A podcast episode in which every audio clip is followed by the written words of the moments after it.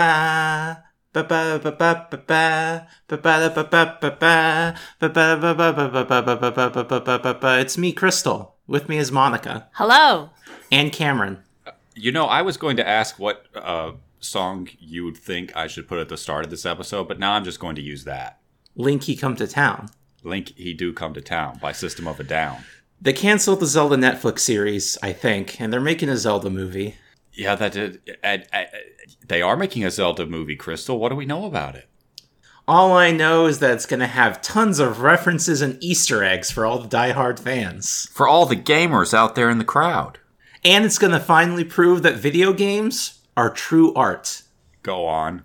Because, uh, no, I can't go on with this. I think I think you can. I think it's inside of you. You have the power. Well, these these damn big shot Hollywood directors like Martin Scorsese and these haughty critics like Roger Ebert don't respect superhero movies and uh, video games and uh, animation. Do you two remember when they tried to get Ebert to like video games? yes, I, I, I believe that's specifically what Crystal is referencing. They told them to play Eco, which is why would you tell them to play Eco? I, mean, think- it's a pretty good video game. And Shadow of the Colossus. Yeah, That one. I, I don't know. Maybe cinematographically, they thought Ebert would like it. I don't. I just think they misunderstood who Ebert is because you know what game you should recommend to him is Dead or Alive Extreme Beach Volleyball. I was going to say Dead or Alive Extreme Beach What? Volleyball. Uh, he was a, he was a uh, breast man. The Oh. famous lover of breasts. I mean, yes, uh, as a person who plays video games and has recommended video games to people who don't like them, uh, that is a great approach, knowing what he likes Yeah, I got to know your audience. and delivering. Yes. I just think it's funny that gamers tend to perceive Ebert as like a very stuck up haughty haughty critic when his actual character was like the guy who sticks up for movies that kind of suck. Yes. Though if they really suck, he'd kick them to the curb. And sometimes he just had a bad day. That's true. But He's I mean the that true people's critic. it's what gave so much of his criticism so much color and texture. Yeah.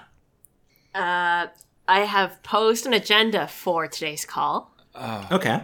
Why are you groaning already? I was just thinking about it because the announcement was that it was going to be a live action movie. Yes, the the, the first topic is initial reaction. What's your initial reaction to the announcement of the Zelda film? The live action Zelda film. The live action Zelda film. Monica, what was your initial reaction? Uh, immense dread. my initial reaction was, oh, out of all the options, they picked the worst one. And you don't Crystal think live yours? action could be good? I'm not saying it can't be good. I'm saying it has the most going against it of every form of movie they could have picked, like cell animation, CG animation, uh, stop motion animation. Crystal, imagine if it had been done with marionettes, like uh, what was that called, Silverhawk or something? Thunderbolt Fantasy? Yes, like Thunderbolt Fantasy. Even a live action series might have been preferable. Yeah, Crystal, how was your reaction? Um, I'm more optimistic about live action than you, I think. I do think it means that they probably can't do Gorons and Zora and Rito, or at least I don't believe they could make them look good. Mhm. But I wouldn't mind a Zelda movie that had like more focus on the humans. I I also as an initial reaction immediately got a conversation to come in my future which was, "Oh yeah, Monica, you like Zelda? You're going to go see that Zelda movie?" that's true. Your coworkers do know that you like Zelda. yes. Or just random people. And it's going to be like this is going to be what represents the important thing in my life to other people. I guess when it comes to like dread for the future, my first one was I'm going to end up hearing from people, even if just in the emails of this podcast, I'm going to end up hearing from people who insist that the Zelda movie is actually really good and its high box office numbers prove that, just like people are saying now about the Mario movie. The Mario movie did prove that you can make 1.3 billion dollars without a script. That did happen. I mean, you don't need a story in your movie. You're not a big proponent of stories in the first place Why do you say that? because you've literally said before that stories are artifices upon which people place their expectations only to collapse. That's true. I have said that. I get. well, I guess usually I tend, you know, when the script is good, it's nice. But a lot of the scripts are really bad, and I tend to have a better uh, batting average with movies that are low story and high visuals. What's a movie that you would call low story, high visual? I forget every movie I've ever seen. I'm sorry, I shouldn't have put you on the spot. Quick to like that. letterbox. yeah, let me go to Letterbox. Ah, this is the magic of podcast editing, in that the people don't have to know how long they're looking. I think that in terms of movies, at least, we have a Venn diagram comparison of movies that we like. And Yes. uh, I would like to posit that my circle is the smallest circle. Okay. I Vampire typ- Hunter D Bloodlust is a movie that has a pretty simple story and it looks absolutely gorgeous. That is an excellent example. Man, I love Vampire Hunter D Bloodlust. I think you can have a very simple story. These Yeah. two crazy kids in love want to go to the moon. Yeah. That is what that was. I thought you were about to say that The Legend of Zelda is about two crazy kids in love. it is. Want to go to the moon? Yeah, it wasn't until you said uh, who want to go to the moon that I realized you weren't talking about The Legend of Zelda. That's how Monica would describe the plot of Majora's Mask if Zelda was in it. I think that at least on the Venn diagram chart, Cameron's circle is bigger than mine of movies enjoyed, and I'm almost wholly encapsulated by his movie enjoyment. Would you agree with by with that? I mean, not completely, but yeah, pretty close. Pretty close. Crystal, how does your circle fit in? I'd say that Crystal's might be the biggest. The biggest Uh, circle? but It's also very much offset from mine. Mm, I like lots of types of movies. Crystal has very varied tastes. that's good. That's honestly much better. And I've been I've been kind of a movie mode over the past year and a half. You have. Your letterboxed is uh, testament to that. I've watched 360 movies. Do you want people to be able to read your letterboxed, or is that mostly a private thing? Yeah, you can read it. I'm Arcane Crystal on Letterboxd. Great. We should plug that at the end of the episode, too. You can see my opinions on movies like uh, Book Club, The Next Chapter, And Vampire Hunter D Bloodlust. and Vampire Hunter D Bloodlust. Movies used to look like that. Movies used to look like that. What if The Legend of Zelda looked like Vampire Hunter D Bloodlust? That'd be pretty sick. That'd be pretty sick. But it's not going to. I guess. Do you remember how earnest and the way the, the way that the Mario movie reveal went? They expected people to be so fucking excited for the casting of Chris Pratt as Mario. they sure did. They sure did. This one was a lot quieter of an announcement, all things considered. It was part of one of their um, one of their financial statements, I think. Mm, Mm-hmm. hmm So it wasn't like this big Nintendo Direct announcement. They knew who would be happy by the announcement. No one. Uh, f- uh, financial people. Oh yeah, absolutely. Yeah, we'll get a Nintendo Direct in like two years. Oh, I hope it's not that fast. I hope it takes them forever. I hope it falls through. It does. You hope it falls through. I hope it falls through. Me too. You don't think it'll at least be like interesting to, to talk about? Okay, Crystal, how interesting to talk about do you think the Mario movie is? Um, not that interesting. Well, why am I supposed to have higher hopes for a less important series? What if it it was as as uh, interesting as the first Mario Brothers movie? Now we are talking because that first Mario Brothers movie is a five star flick. I just do not understand this historical revisionism regarding m- the Mario Brothers. I've never seen it. Oh, I think you'd like it. It's like a PG RoboCop.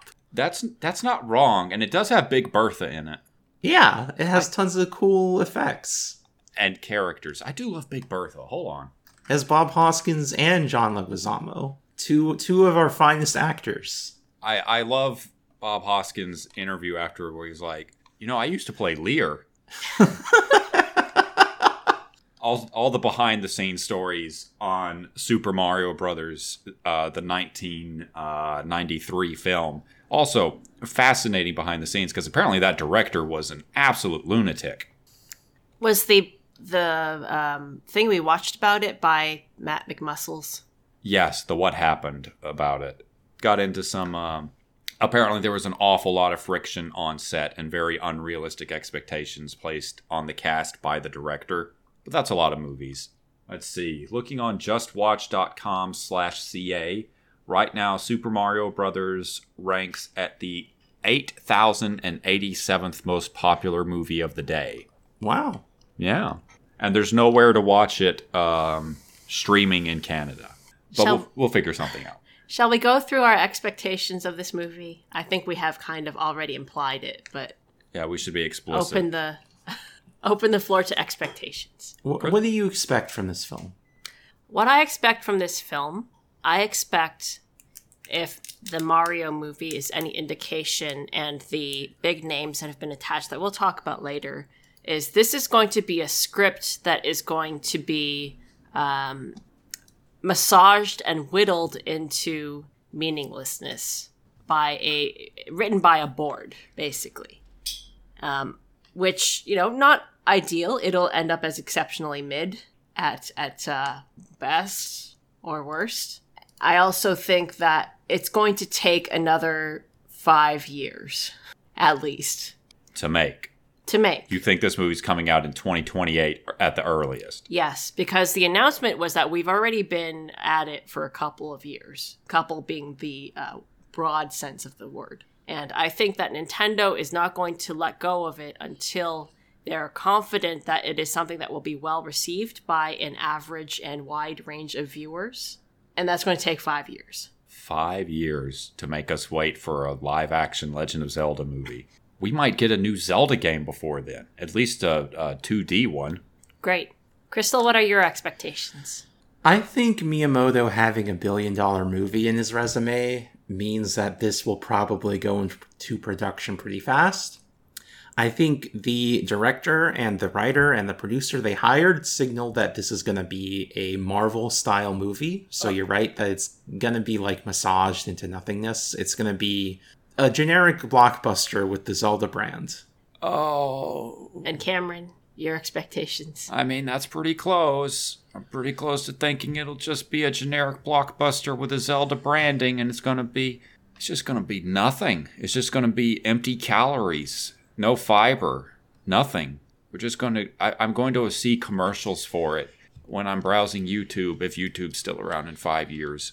And it's just like, I'm going to look at it and I think, I really like Zelda games, but I don't want to see this movie. That's what I expect. And I expect that when it comes out, it will be the most limp noodle, mediocre, mayonnaise on white bread piece of shit that isn't even interesting enough to be truly bad. I just had another vivid uh, future memory, which is of my former coworker who goes sees a lot of movies. She'll be like, "Oh yeah, you like Zelda. I saw Zelda. What was the thing behind exceptionally meaningless uh, cameo or Easter egg?" And I would go, "Oh, it's a thing, but I don't know why they put that in." there." Who was that guy with the purple bunny mask? Yeah. It's like, don't worry about it. I don't know why he's there. or, you know, this weird pivotal moment in the movie focused on him. I'll say that I expect it to be exactly a bowl of plain unsalted oatmeal, and much like the uh, Illumination Mario movie, which you know has a little bit of edge in some scenes, but generally speaking, isn't anything to write home about. And I would rather it be a very different pseudo catastrophe like the 1993 Super Mario Brothers, but we're not getting that. Are we praying for catastrophe? I would rather have a catastrophe than something that's just boring and uninteresting. Crystal, are you paying, praying for catastrophe? No, I'd like it to be good. I'd like it to be good. If I look, of the three options, I would rank them at the top goes good, but below that, I at least want it to be bad in an interesting way. Mediocre or boring is the worst thing it could be because I won't be able to get anything out of it. There's not going to be much to criticize, and people are going to spend 10 years telling me that it's good, actually. Do you expect that Ganondorf will be in the film? do I expect? I don't know, to be perfectly honest. Um, I think that Ganondorf would be very hard to pull off in a way that's not reflexively super racist. Yeah.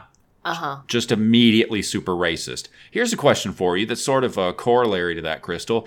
Do you think that we will have a Breath of the Wild and Tears of the Kingdom style population of Hylians, or will it be more in the Ocarina of Time style where everyone's white?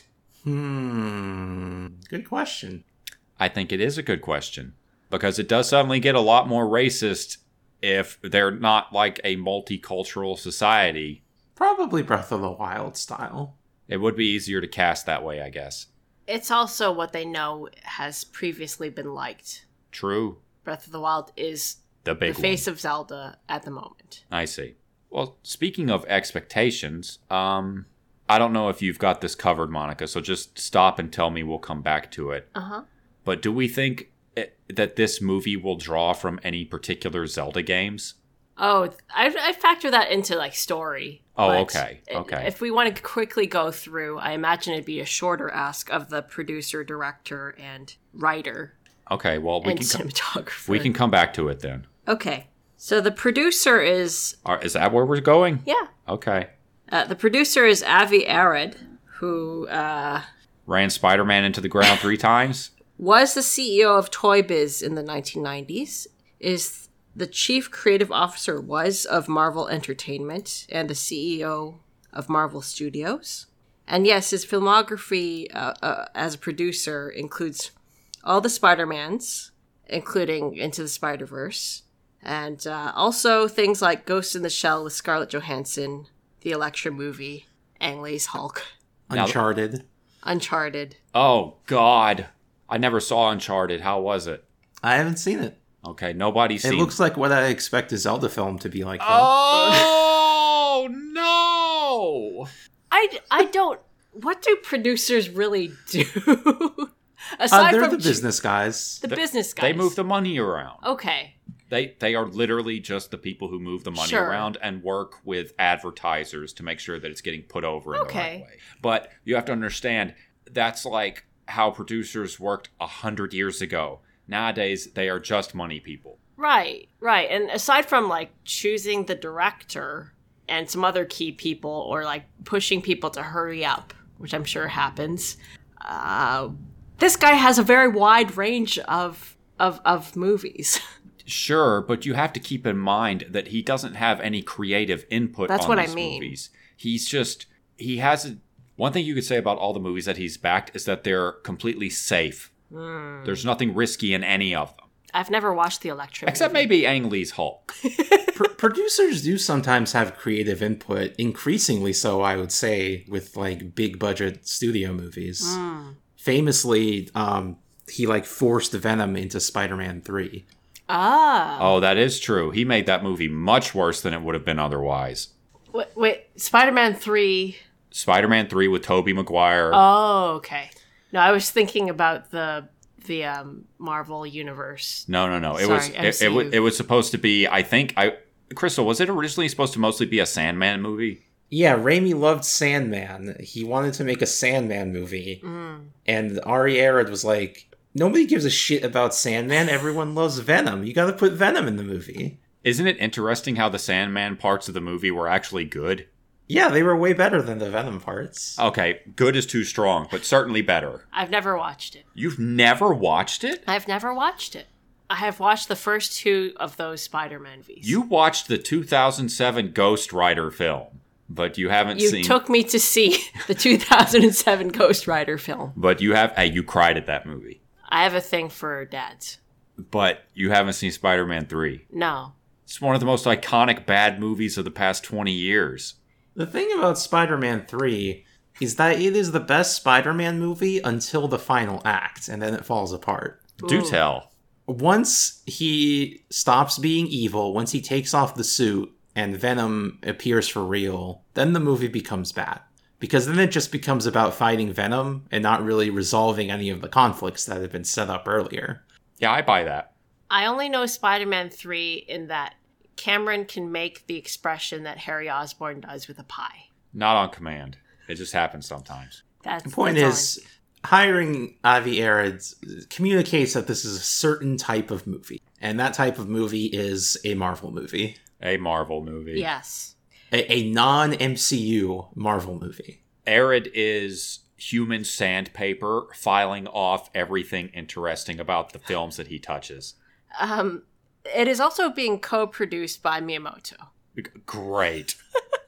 And Miyamoto's previous work is, of course, the Super Mario Brothers movie, which is also not a great sign.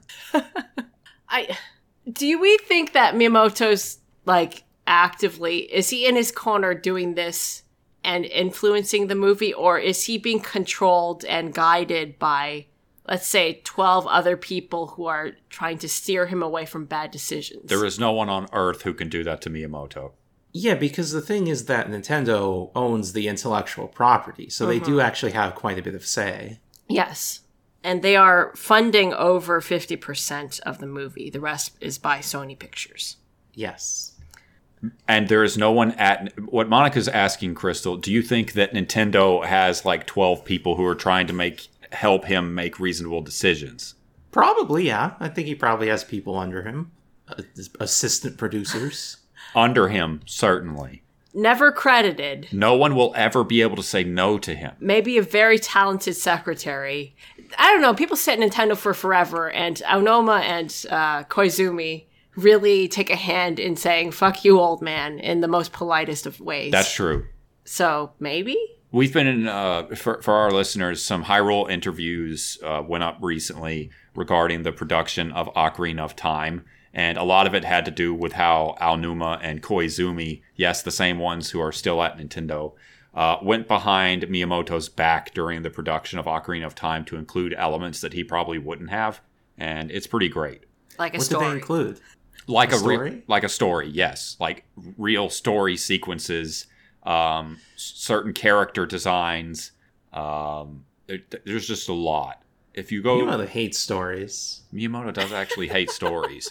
Oh, I, I shouldn't say that he hates stories. He hates linear narratives.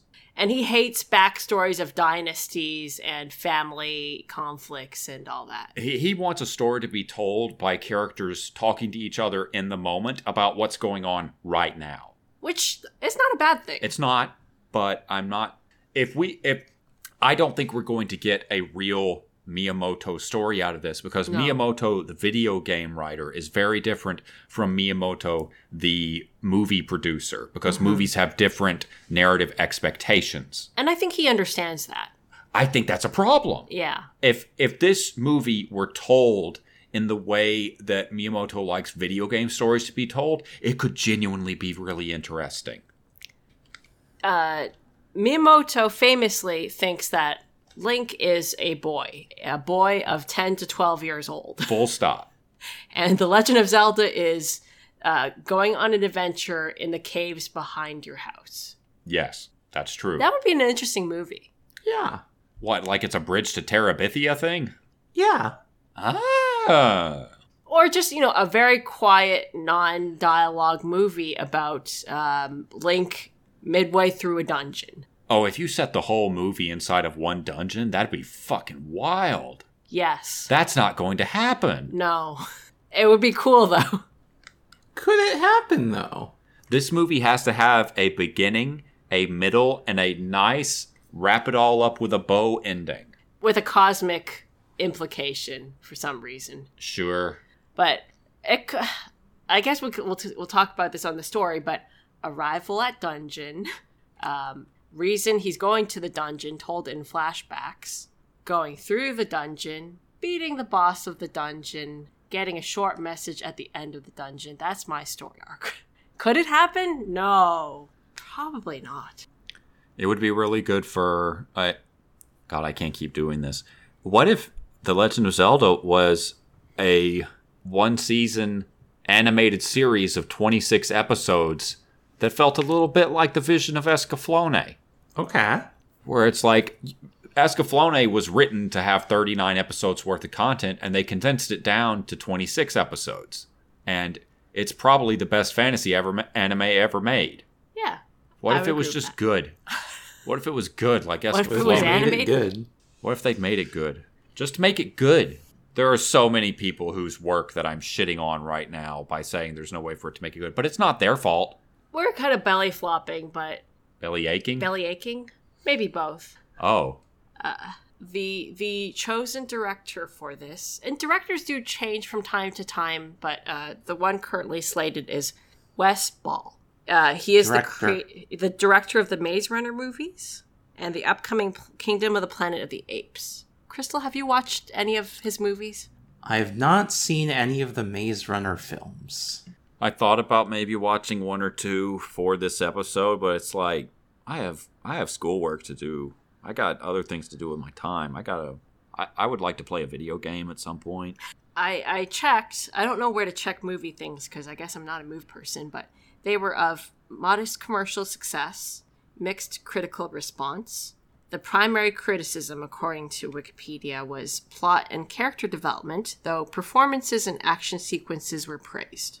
This is sounding a lot like the M- Super Mario Brothers movie. I suspect that Wes Ball's hand will not be strongly felt in this movie. I think this will be a very producer driven movie. Who directed the Super Mario Brothers movie? Aaron Horvath and Michael Jelenic, How did you know that off the top of your head? because I have the Wikipedia page open. Oh, would you have been able to say without? Absolutely not. Because I would have said that movie could have been directed by an AI and not been significantly different. Who who are those people?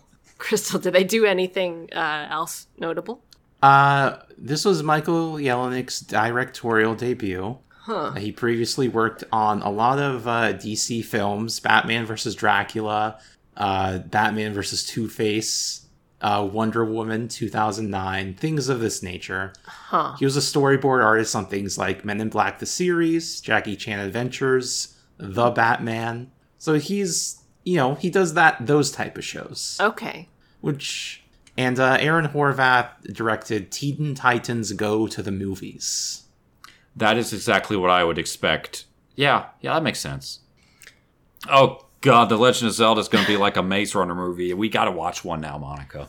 Uh, maybe. No. But I don't think it'll be like a Maze Runner movie. How would we know? We haven't seen one. Although, actually, that would make sense with Monica's dungeon idea. do is you that think what so? Maze Runner is about? It's about kids and like young adults running through a maze. Is I know it? it's a YA novel. That's all I know. Yeah, look it up. You'll see like a big maze, and they're running through it, and they gotta survive against challenges of some nature. So it's much akin like to a the- Zelda dungeon. It's sort of like on the Hunger Games level of, or the um, It is definitely a post Hunger Games novel. high school, whatever. High school death game. Yeah. Yeah. If this is a dungeon idea, Wes, I'm for it. No. Ah, it's I'm better coming than around it's. to Monica's dungeon idea. Yeah. Yes, I would love her dungeon idea. It's not happening. But if we're going to be idealistic, I would much prefer it to a. We're going to give you the entire scope of Hyrule in Crisis, going through like eight dungeons and then beating Ganon. This is a story discussion. Yes, true. Um, Wes is a a famed Zelda fan who 13 years ago, 2010, tweeted, "Since I could never even hope to have the chance to direct it, the next big mocap avatar-like movie should be The Legend of Zelda." The most recently released Zelda at the time was Spirit Tracks, 2009. Yeah, that Could sounds. be a Spirit Tracks flick. hey, a Spirit Tracks flick would actually be pretty good. yeah. It's not happening though. I, Uh, could you do that with real people? It'd have to be CGI. It sure would. What if they do a live action Wind Waker? What if they give this thing? It's Nintendo funding it. They give it an actual CGI budget. Then why not just make it a CG movie?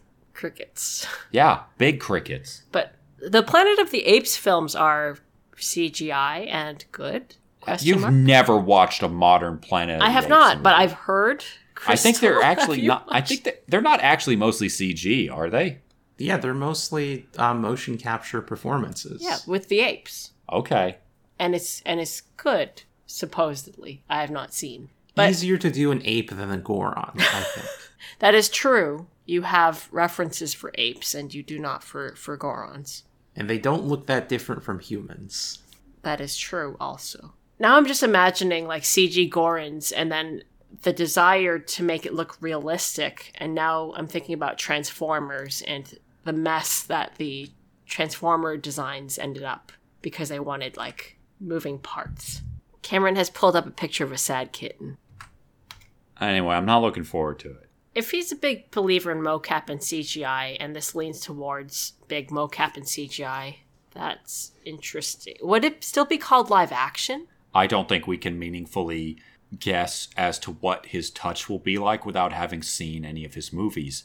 But like Crystal said, I think that it's very likely this will not be one where the fingerprints of the director will be very easily visible. I'm just asking, do would they call a movie that is like Planet of the Apes live action? Yeah. Okay. So there is a possibility that this is going to be a a heavy mocap movie. Oh yeah, definitely. Okay. Well, if it's very heavy mocap, doesn't that mean that they could include like the Gorons? Yeah. Here's the thing: if they include Ganondorf, does that mean that they need to include the Gerudo? Yeah. Not necessarily. Hey, how do you handle the Gerudo in a movie? Uh, you hire a bunch of tall, buff women, and you use camera tricks to make them look even taller. A bunch of tall, buff Middle East and North African women. That's right. Do I you don't, think they would actually do that? Maybe. Okay. one, they don't need to be in that weird ass, you know, outfits at the group. I'm not saying their outfits. I'm saying that if you have the Gerudo, Sure. But I don't think Gandorf needs to have the Gerudo. Presence of Gandorf or Ganon especially doesn't need the Gerudo. yeah, Crystal, do you think this is a Ganondorf movie? You posed the question earlier, but I don't think you answered it. I don't think it will be a Ganondorf movie. I think it will be a Ganon movie. A Ganon movie with the shadowy Prince of Darkness. Yes. Maybe, maybe a Mandrag Ganon, Hmm. but not Ganondorf, King of the Gerudo. Okay, Monica. If we've- you had we've your come- druthers, would you choose a specific director for this task, Crystal? Um, assuming that Parsam they Singh, Who's that? director of such films as The Fall and The Cell. He has a very distinctive visual style. the If you look set up The Fall 2006, you'll see what I mean. Please pull it up. Oh gosh. Or you know what? Actually, Matteo Garoni, director of Pinocchio 2019, a movie I really love. I've been meaning to watch that. Is There's that been the a- CG one? No, it's a live action one. Oh. I think the CG one was the um oh, what is that director's name? He made Pan's Labyrinth. Origai? Del Toro. That's that was a stop motion. Oh, Ah. the stop motion. Okay. How was that one? It was mid. Damn. Oh. I got I, got to say I'm a- Crystal this I'm a the fall little- movie I'm a does little- have I'm not a Del Toro hater, but I just never really. I was. I've never been wowed by him really. I liked some of his stuff, but I distinctly get that what he really, really likes isn't necessarily stuff that I really, really like. Which is okay. But just yeah. Yeah. You weren't big on The Shape of Water or Pan's Labyrinth? Uh, Pan's Labyrinth was good. I was asking Crystal. Oh, sorry. I haven't seen The Shape of Water. Pan's Labyrinth is good. Yeah, it's a good movie. I, I'm watching the trailer for The Fall, and you were right. This has some visuals in it. This is pretty good. Just as a eye candy level. I Yeah. don't- Cameron, do you have a preferred director if you had your choice, your druthers? I don't. I don't know enough about directors. Me neither, but I'd like to say George Miller. Director Yeah, of George Miller would be pretty good. I feel Director like of Happy Feet and I- Mad Max Fury Road. are all the Mad Maxes Oh, okay. that matter. Yeah. Um, I feel like this is one of those movies where he would press his forehead back against the barrel of the gun and say, "Shoot, motherfucker." Yeah, probably. yeah. I shouldn't make him do it. No. He would say, "What the hell is a video game?" He knows Happy Feet. Clearly, he has taste. He knows Happy Feet. He the man's directed. fucking made Happy Feet. He made. yeah, and Babe. You've never watched Happy Feet. No, he did Babe as well. right? Babe is a pretty good movie. I have not watched Babe. What? I don't really watch movies. It's a it's a pretty decent flick, Monica. I think you would enjoy it. It's full of I Crystal, would you say that Babe is full of whimsy? Yeah, it's a whimsical film. Okay, George Miller. Wait, I have a third answer for director. Okay, this can stand in I for want I want Ong Lee to make a 60 frames per second Zelda movie, Monica.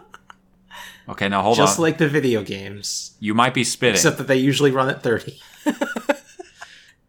An Ong Lee Zelda movie would be So interesting. I would go see that in a heartbeat. Yeah, okay. Yeah, that stands in for my answer. Crystal gave me my answer. Okay. Ong Lee. He's worked with Avi Arad before with 2003's Hulk, a pretty good movie, The best Hulk movie. easily. Or maybe in a funny direction. Maybe get uh, the Everything Everywhere All at Once people, Daniels. the Daniels. no, they, they don't have the article. They just their official branding is just Daniels. Or, I mean, if we're going for that, why not Lord Miller of Clone High and the original Lego movie? They got jettisoned out of Solo, right? Yeah. That was those were the Yes. people. That would have been an interesting Star Wars movie. I might have seen Solo if it was done by Lord Miller. Yes. I sure didn't, though. How was that movie, Crystal? I'm a bit of a solo apologist because on the one hand, it has a robot named Leet, who is an annoying droids rights activist who dies and has her brain trapped in the Millennium Falcon. Uh, And that part's really, really bad. It is. It doesn't sound great. But on the other hand, it has a pretty nice romance at the core of the story, and I like the parts where they do heists. Please tell me what the romance is. Well, Han Solo came from Corellia. It was kind of a shithole. mm-hmm. And he wanted to escape with his girlfriend, who his name I definitely remember. I believe it's Kira. Yes. And he he was able to get out, but she was left behind. So then Solo spent a few years in the Imperial Army, and then he became a criminal. And eventually he met back up with Kira and she's working for a big crime boss. She stayed on Corellia and she slowly worked her way up the underworld and she's been scheming and plotting and you know Han Solo wants to pick up where they left off, but they've changed too much. The- Uh, a plucky thief like him just can't be with like a schemer like her. That's halfway interesting. Yeah. I always thought that it was somehow going to involve the ship, Leet the machine. Oh yes. uh, Lando is Lando Calrissian is in love with the the Leet robot.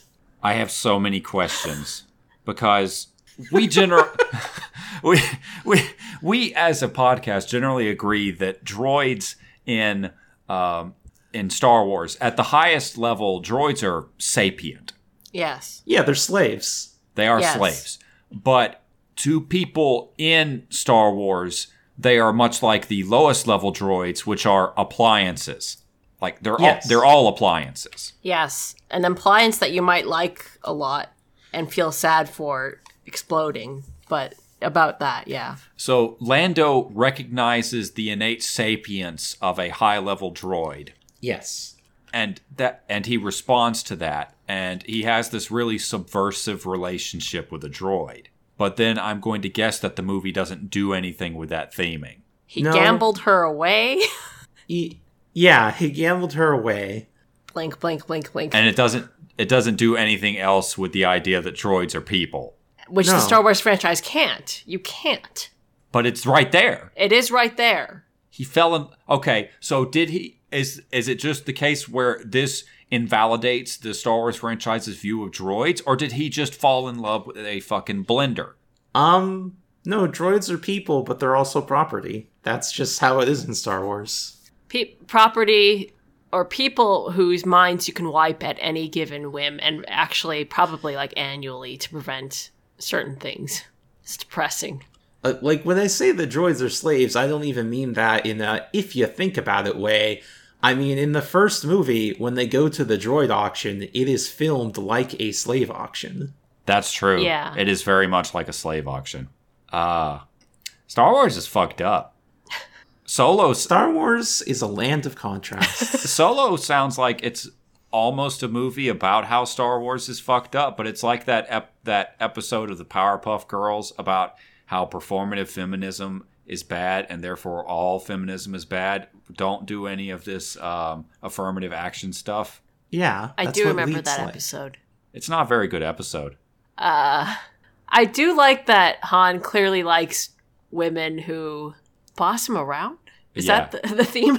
Yeah, he's a Denji type guy. That sounds nice. Uh, we've Maybe we gotten should sidetracked. get that guy to fucking direct The Legend of Zelda. Who? I don't know. Whoever directed Solo. There were like five people who shoved in and out of that. And it Tell was a you who hot didn't mess. direct it in the end, Lord Miller. Ron Howard ultimately directed Solo, and you know what? He would actually be an okay choice for a Zelda movie.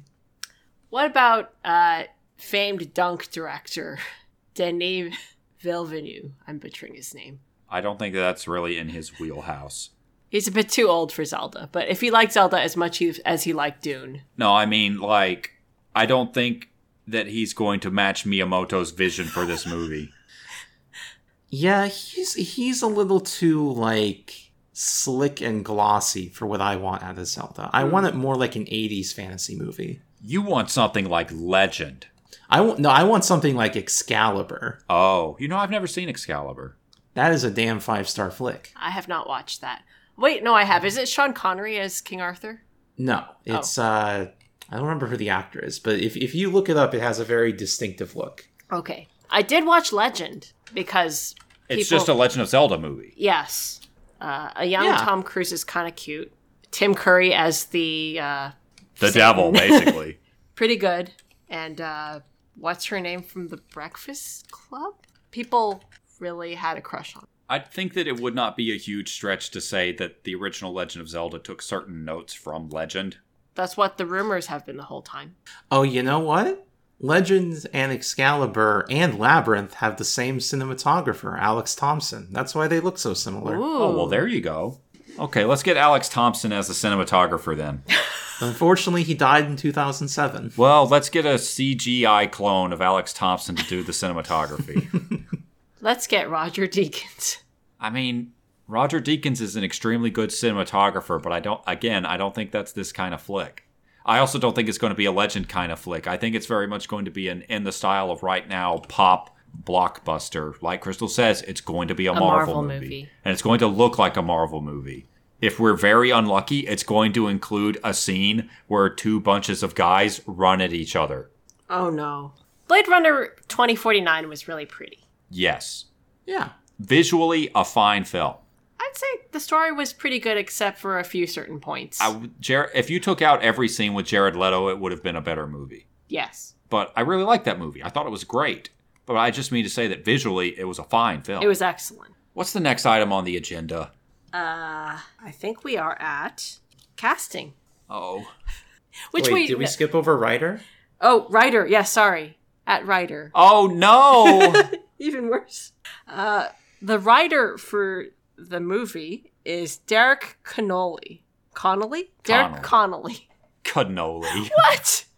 Uh, he has written, hmm, going chronologically, Safety Not Guaranteed. This one, I guess, was the one where he uh, solo wrote it and produced that movie. I've not seen it.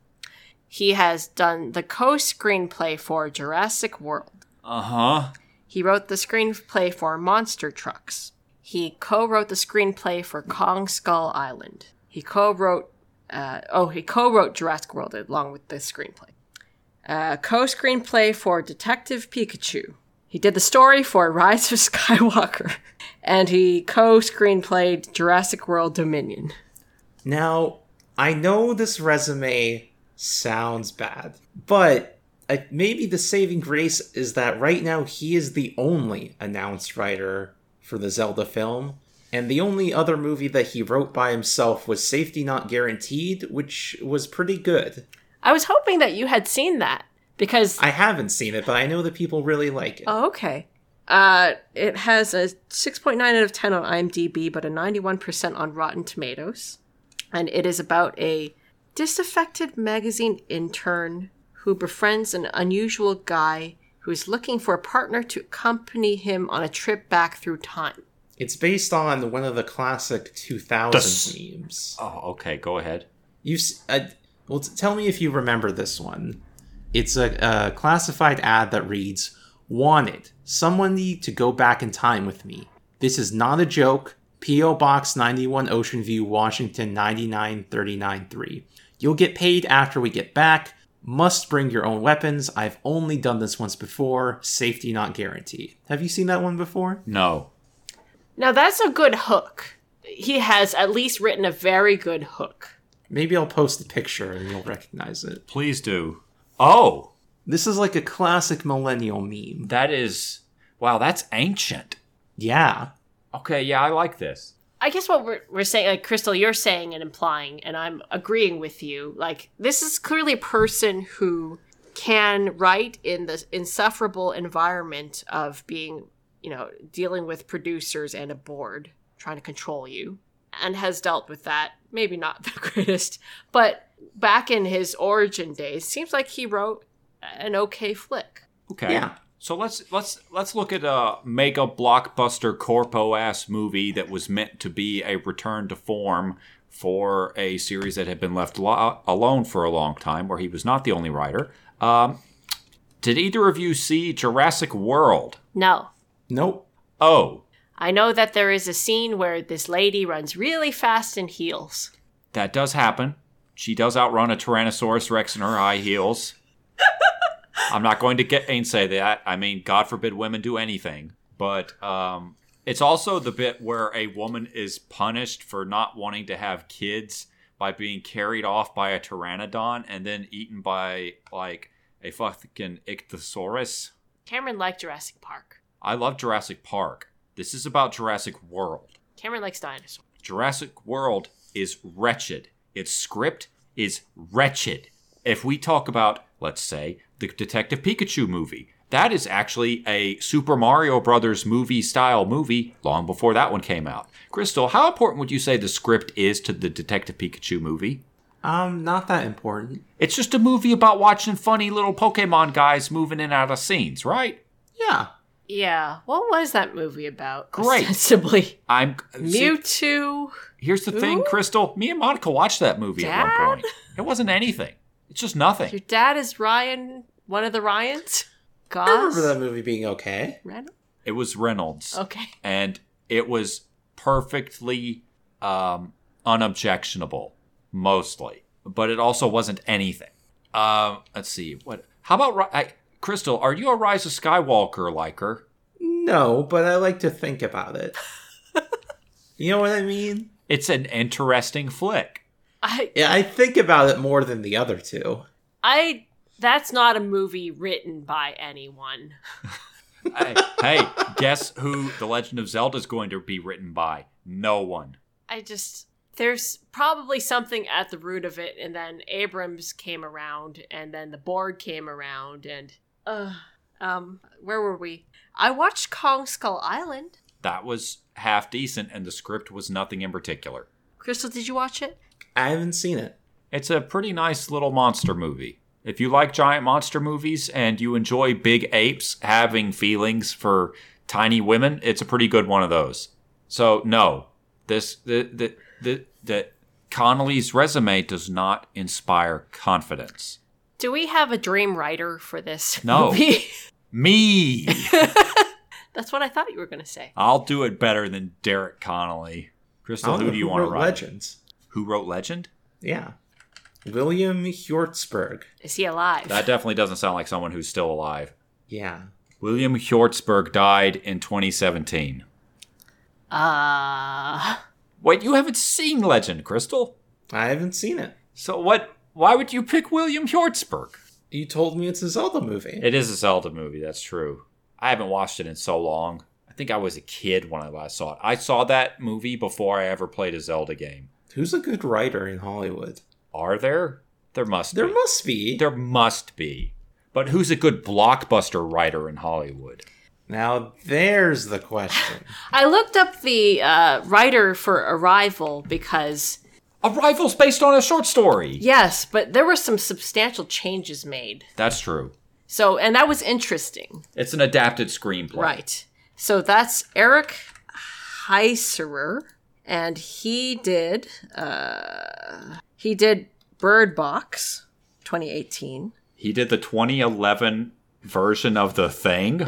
and Final Destination 5, and the, the remake of A Nightmare on Elm Street. um, hmm. okay, what are some other notable movies? I, I feel like you were hoping for something there, but it kind of fell through a little bit. I just wanted to see you be open. I mean, and Arrival- also I think this is like an indication that like you know the the writer is It- just and the one of right circumstances, contributors. working with the right material. Crystal, what did you think of Arrival? kind of mid. Brutal. I didn't like when it suddenly became a military fiction movie about we have to stop the dastardly Chinese general. I wish that they had actually gotten somebody to practice the Chinese, which was very important in the end. Yeah, that would have been nice. That would have been nice. And I hated staring at Renner the whole time.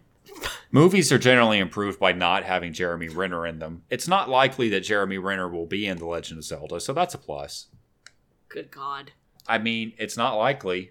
Uh, what are the other notable movies that I liked? How about um, Gravity? I haven't seen it. Oh, really?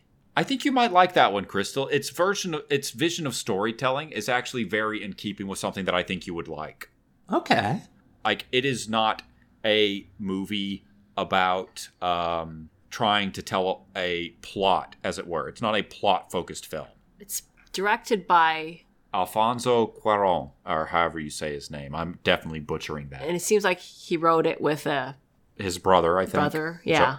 Jonas, Jonas. and the, it was very notable for having very good depictions of space not like an accuracy of you know the story the plot related things but like i think nasa was very confused at how they really got the interiors of various ships right and Yeah. so on which was kind of cool It's ve- it's quite good, Crystal. I think you would enjoy it. If you want to see Sandra Bullock just have the worst day that anyone has ever had, go watch Gravity. Yeah, it sounds good.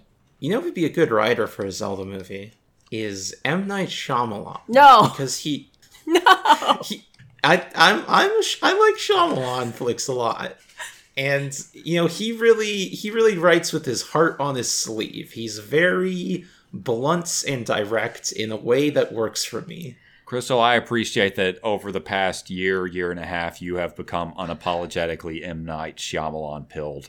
He's he's he does some interesting directorial choices. I I, thi- I, I think- liked when he really liked that episode of are you afraid of the dark and credits it and then made the sixth sense yes. I, I think that the most delightful thing I've seen on Letterboxd Crystal is you looking at The Happening, maybe the most panned and derided of all of his films, and then going, You fools, you absolute buffoons. This movie is great.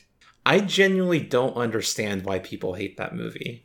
I've never seen it. because it, it's it's Shyamalan trying to make like a The Blob style B movie, but in the modern day.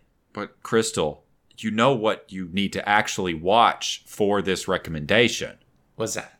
Avatar The Last Airbender, directed by N. Night Shyamalan. Now I haven't seen that one, so you know that one might be bad. I'm, I'm not even talking about it being bad.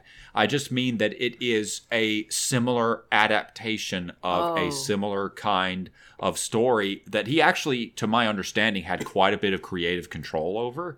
So watching that movie might give you a pretty good idea of what a Legend of Zelda movie could be like. And again, I'm not saying this because it's bad. You liked The Happening when everyone shits on The Happening. So maybe you'll find a lot to like about this film too. Okay, I see what you mean. They are both fantasy action movies. And he really wanted to make it good for his kid that really liked. Yes, the cartoon. Absolutely, he put his heart into it, Oof. and I think that there, there's simply a lot of parallels to be drawn there. And I think that now we should do an episode of M Night Shyamalan's Avatar: The Last Airbender in preparation for what The Legend of Zelda will be. Well, I think maybe the Zelda movie could be a little more like After Earth, because that one is about a kid trying to survive in the woods while talking to his dad over the radio. And I think that's a little Zelda like. Yeah, that does sound what, quite what, Zelda-like. what movie is this? After Earth. After Earth, starring Will Smith and Jaden Smith. I, now it may be that I only heard this from you, but I have heard that that one's pretty decent. It's a pretty good movie. If if you hear that rustling in the back, uh, Mochi's trying to do his best to flip over his digging box. It's very cute. He's peeking out of uh, a tunnel as he's doing it. I, I just looked up a movie that I liked again that was an adapted screenplay that was substantially differing from the original work. Oh, okay. And it's Alfonso again. Uh, Children of Men. Crystal, have you seen Children of Men? I have seen Children of Men. What did you think of Children of Men?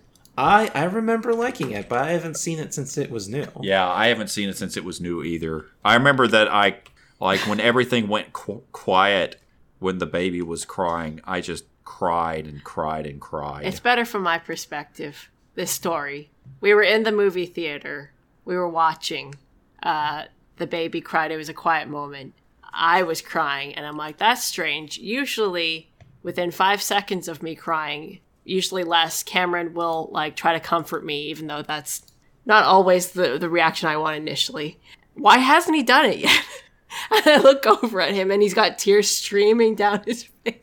It's like a fucking anime character. I'm just crying, crying. It was a pretty good movie.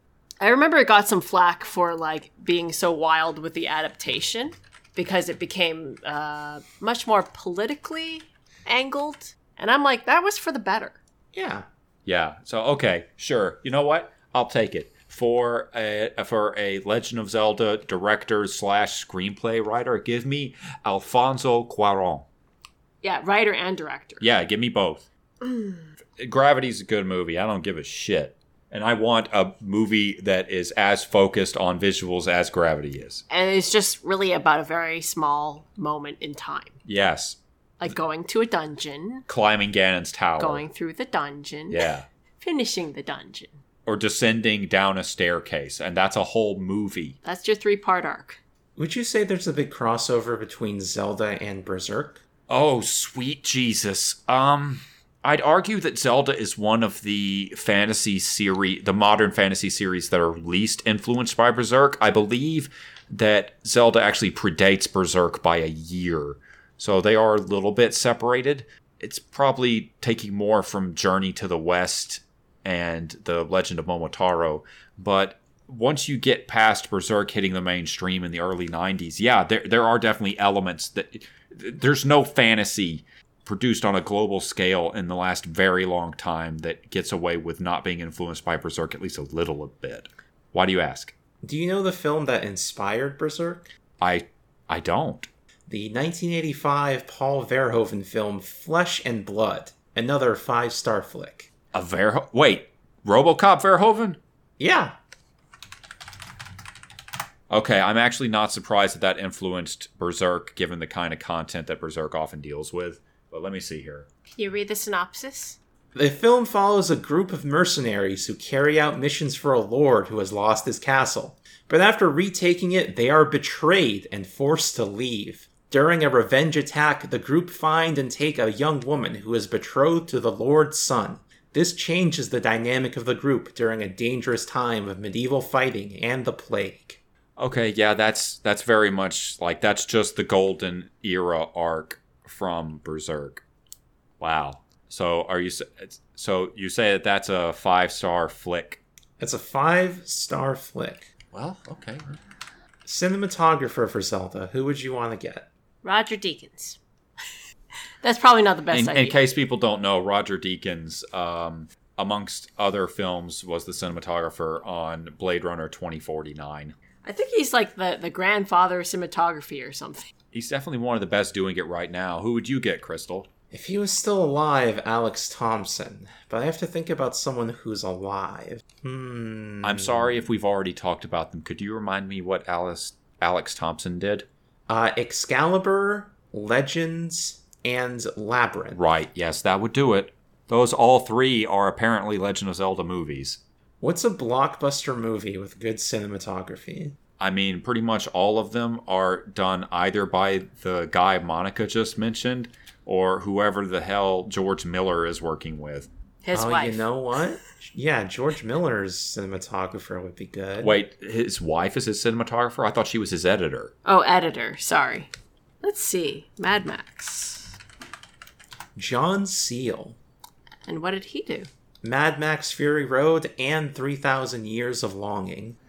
Oh, he's. Prince of Persia, The Sands of Time. Harry Potter and the Philosopher's Stone. Take away what you want from any of the movies that I'm seeing on this list. They all have pretty good cinematography. Yeah, I would say all these movies look pretty good. He is also 81 years old, much like George Miller, I think. And Deacons. Getting up there. There don't seem to be a lot of young men in the DP game. Yeah, Not a whole lot of young men doing interesting cinematography nowadays. Why do we want the old people? It's Because old movies look better. old movies look better. Something was kind of I don't want to be one of those guys. lost with digital films. We watched some some older movies and Like we watched Shakespeare in Love. That's a great looking movie. I feel like it's impossible to argue that we didn't lose something. Like, digital films can look good, Mm-hmm. but film just looks better. It does. But even just the mode of cinematography has changed so much in the move to digital because the way you play with light and angle is so different. Yeah. and I guess they're really heavy cameras that you can't really angle in interesting ways. At least you couldn't at the time. But it's like if did George Lucas kill cinema? No. Because Yeah, yeah, he did with episode two. Because Attack of even the- though that's also a five star movie. because Attack of the Clones did change the way that blockbusters were shot forever, right? yeah. So in a sense, like he did kill uh filming at in a sense. Yeah, that's true. I guess the I guess the story of blockbusters is that Spielberg and George invented it, and they were pretty good at it. But then everyone, the producers who hired people to copy them, made a bunch of bad movies. Wait, is Mad Max Fury Road? It's all digital too, right? Yeah, That movie looks good. Yes. I think so. Hell, that movie looks great. On the other hand, Star Wars Episode Nine was shot on film, and it doesn't look great. It looks like dog ass. What a that's why you need DPs to make it look good. directors of photography? Yeah, Yeah, absolutely. Yeah, I think you're right in that photography, at least in blockbusters, just isn't given the sort of respect that it should be. Everything looks the same. Everything's trying to be the Avengers. God, remember the Eternals? I sure don't. I never watched it. never seen it. Me neither. Never will. I'm so glad to be broken free of the MCU cycle. Supposedly the director for that is a very good director. I think that that's yeah, that's usually the Marvel strategy these days is you hire a good director and you have them film like five scenes and then you make the rest of the movie on the computer. Yeah, I remember like she was trying to film during like a sunrise or sunset, and they were like, "Oh, she actually like made us film during the sunrise or sunset." she, she actually made like a real movie. she actually used real lighting. Uh, uh, It's like wow, it's like there's so many beautiful things that exist in nature and you don't have to make it on the computer. Can you imagine not making the movie on the computer? Is this our is this our boomer take? Is this our complaint? This is our boomer take, but we're fucking right. We're fuck. It can't be a boomer take if it's right. Is my take. you see a 4K scan of any movie shot on film, it's like holy shit, movies. You watch Alien, uh, the nice ultra HD scan of the original Alien. It's like looking into a different universe. I know that one's cliche, but holy shit! Ugh. What's next on the agenda? we are going to cast the movie. No. Why not? The answer is no one because human actors shouldn't be playing these characters. Okay, we're they we're Wait. assuming possibly very heavily CG, so go nuts. What do you mean the human actors shouldn't be playing these characters? these characters not only shouldn't be like live action, they shouldn't even speak. Okay. Well, no, I mean, No. I could. Oh, I'll tell you who actors- the actor for these fucking things should be is um um James Baxter. James Baxter should be the guy doing the acting for all these characters. the animation guy. Yes. More old people. Movies used to look different. Crystal, do you have any particular actors you would like to cast? um, I mean, they cast celebrities for the Mario movie because you just need to get them into a, a recording booth. But that would be a lot less convenient to have an ensemble cast like that in a live action film. Yes. And so I, I would prefer that they cast unknowns. I would Kinda. also prefer that they cast unknowns. Sort of like the Fellowship of the Ring actors were mostly unknown at the time to wider Yeah. audiences. Except for Absolutely. Liv Tyler. except for Liv Tyler, who was Given several extra bits. who mostly known for her role in Armageddon at that point, I think. Very popular amongst international audiences. And what's her name? Galadriel. Oh yeah. Kate Blanchett. Yes. Which great choice. But apparently, um, Xena Warrior Princess was uh, one of the people that um, was was was considered for Galadriel. Lucy Lawless? Yes, Shit, that would have been all right. that would have been interesting. Okay, Crystal, who do you want to play Link? No name. No name. I agree.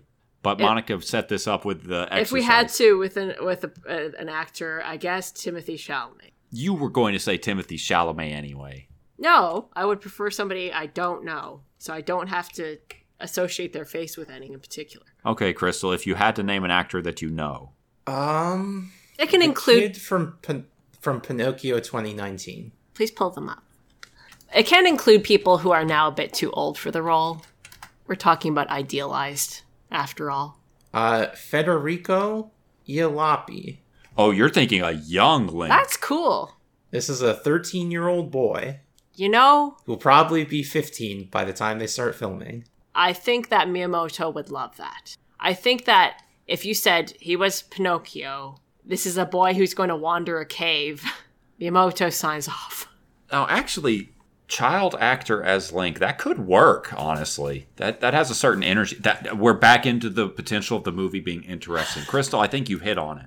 He had a pretty good performance in Pinocchio. That's good. Who is that child actor? Oh yeah, and and Looper. And Looper. I don't know if he's done anything else. Crystal, have you seen Looper? I have seen Looper. What do you make of it? It was kind of bad. Oh no. I, I just I don't like the way Mr. Ryan Johnson writes scripts. that is fair. I enjoyed it. Uh, With the weird, like, suddenly a lot of Asia, a lot of China for the Chinese audience to get it into China, I guess. But it was okay. Uh, the kid did a good job.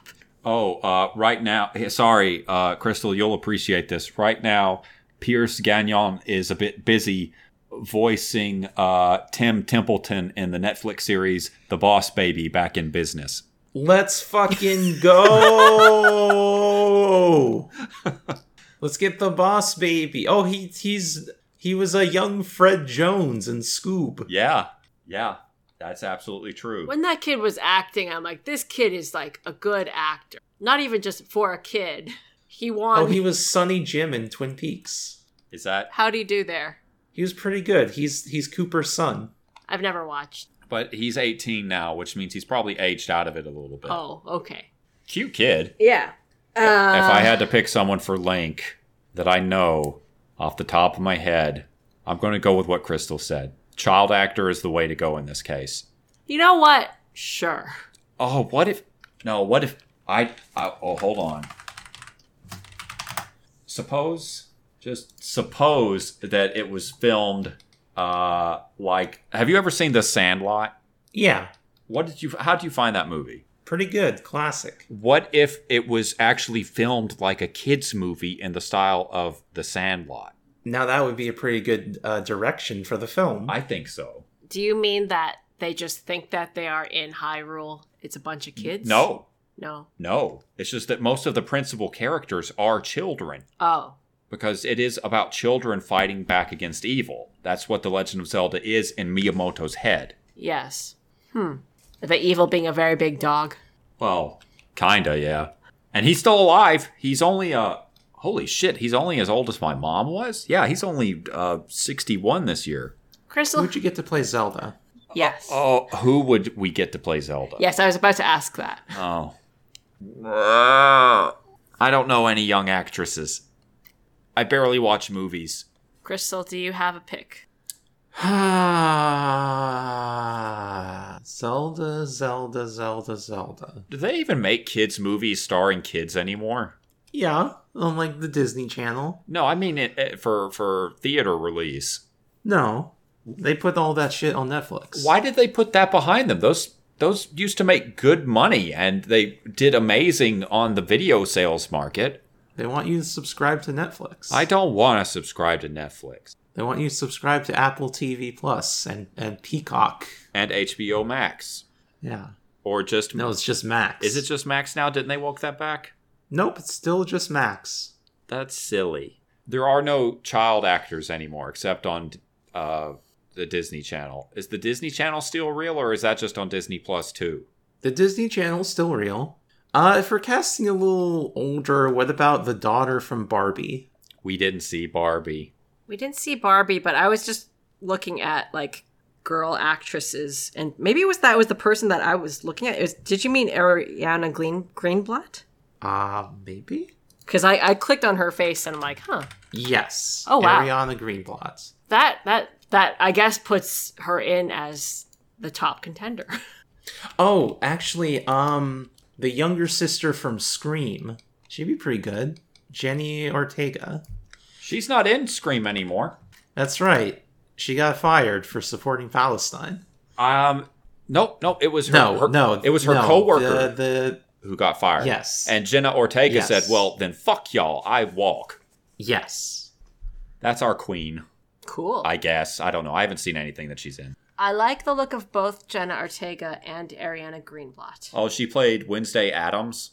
Oh, yeah. I haven't seen that, but that's pretty cool.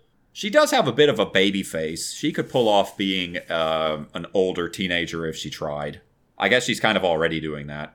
Who would you get to play the king? The king The king. of Hyrule? The king of Hyrule. Th- this is where you get your, like, seasoned star to put on the poster. Well, it's got to be Ian McDermott. you want Emperor Palpatine as the king. Yes, absolutely. Because he's a bastard? No, I just think that it'd be great to see him in something else. That'd be true. Yeah, that's true. But he is 79 years old. He might be a little bit too old to play Zelda's father. That never stopped anyone. What about here's someone who's good at playing a, a charismatic bastard, Denzel Washington? Now, see, I thought you were going to say Hayden Christensen. no, I thought you were going to say he's Ed not Asner. old enough. he doesn't have the, the gravitas of an old man. Monica, Ed Asner. Um, Denzel can project gravitas. Denzel can project gravitas. Monica, Ed Asner's fucking dead. I know. One of the great losses in Hollywood of the past 10 years. Now, Denzel as the king. Now, how do you see that performance going, Crystal? He's in it for like five minutes, and he gives the best performance of the movie. Uh, Do you see it as being like directors tend to direct latter day Denzel Washington? Um, primarily, I'm drawing from his recent Macbeth movie. Oh, how was that? pretty good. You know, he's he's he's he's actually mostly a stage actor, and you can tell because he really he puts his heart into the role. You know, if if we're going down this route where we're picking like real actors with real gravitas, um, this might not be a super like reflexively sensible pick, but I think Forrest Whitaker could be really good in that role. Oh yeah, Yes. James Earl Jones. James Earl Jones is a bit old. That never stopped nobody. Uh, Yes, it did. Crystal, who would you cast for Ganondorf? who would I cast for Ganondorf? Who can play? Who can do the Ganondorf laugh? That is one of the first questions you have to ask. I, hmm. Th- One of the things about Ganondorf is he has to be colossal. He has to be a big man. Uh, that's CG. He's mostly CG. No, disgusting. If this is live action, go for real on it. Have him be played by a very big man. And if you want to make him seem bigger than everyone else, do some Peter Jackson style camera tricks. Tony J. Tony J is dead as shit, and he wasn't a physical actor. That's okay. CG in my approach. You just want Megabyte to be the voice of Ganon. That'd be pretty cool. It would have been very good, actually. You know who who she's talking about, Crystal? I don't. Okay, did you see The Hunchback of Notre Dame by Disney? Yeah. Uh, he, he's um, Frollo. Frollo. Oh, You know, guy- He's pretty good. The guy yeah. Ah. what sang Hellfire. Yeah. yeah, that would be a pretty good voice for Ganon. Do we want to cast Ganon old or cast Ganon young? What if you do both? Okay, Like go on. he he pretends to be old or whatever, or maybe he is factually old, but at some point he reveals himself uh, in his true form in two layers. First is that age doesn't touch him, and he is his young self again. And second, he's actually Ganon. Tim Curry. You keep picking people based just on their voices. Yes. Also, Tim Curry has a lot of trouble acting right now. Oh, really? His health has been falling off real badly for like 10 or 15 years. Oh, that sucks. it, it really does. He still does some voice work, I think, but I don't know how much. I don't know if he could pull off a real good, scary laugh anymore. Monica, you gotta remember, Tim Curry was at his peak like 40 years ago. or 30 years ago. We're old. Crystal, who would you cast as Ganondorf? Jonathan Majors. He he can play evil. He can do an evil laugh. Let me see this. You may know him from uh, Lovecraft Country and uh, the Loki TV show I've heard. and Ant Man three. I have not seen any of those, though I've heard good things about Lovecraft Country. Yeah, it's pretty good. I think he's the villain in Creed three, Really? or m- maybe not the villain, but you know the guy he Yeah, fights. the antagonist. yeah. Hmm. Mahershala Ali. Okay. Yeah. That's a really good pick, actually. Yeah, okay. Okay. Yeah, that'd be a really good pick for Ganondorf. He has that kind of intensity that just scares the shit out of you anytime he's on screen. He can do an evil laugh. Yeah, abs- uh, even if he couldn't, I'd believe it anyway. They shouldn't cast Ganondorf. It should just be Ganon, Prince of Darkness. Now, voiced by Mahershala Ali, yes. If we're doing Pig Ganon CGI, uh, voiced, maybe motion captured, does that change your casting? Frank Weller. Frank Welker? Welker? I I mean, I know he's still active. He must be. But also, he's 600 years old. Crystal, are you familiar with Frank Welker? You are. Even if you don't know it, you are. He's the classic voice of one Freddie Jones Yeah, that guy. and Megatron and like 600 other voices. He's the highest grossing Hollywood actor of all time because he's voices in so many things. Let me just let me just link you to the Wikipedia page for his filmography real quick so you can get an idea of how much shit he's been in. There, it's in the line. He's in everything. just look. This page is so long. It is so long. He does a lot of animal sounds. He is currently the voice of Garfield in Nickelodeon All-Stars Brawl 2. well, there we go. There we go. But he does have a very wide range. But no, I think Mahershala Ali would also be a great voice actor, assuming he knows how. Um, Who plays Impa? And which Impa is it? now that's kind of getting into which game is it? Well, I think it'll probably be an original story, but there's lots of types of Impas to pull from.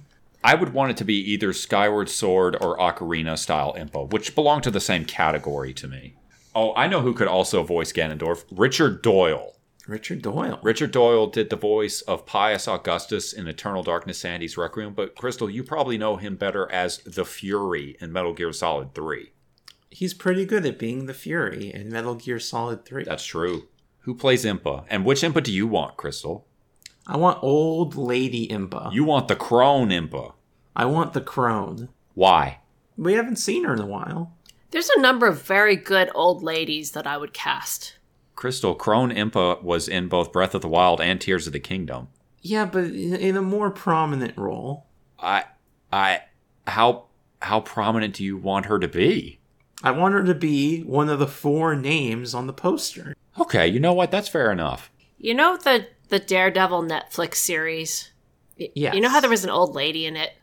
Yeah. Madame Gao. Madame Gao, yeah. Cast Madame Gao's actress. Now we're talking. she was one of the good parts of that series. Wai Ching Ho. Cast Wai Ching Ho. Okay. Why? Because she was just that good? She had a lot of character in very little time. That's true. So we've got the big four down. And those are the only characters in the movie. I would like less than that. Too You bad. want, you want less than four characters. Yes.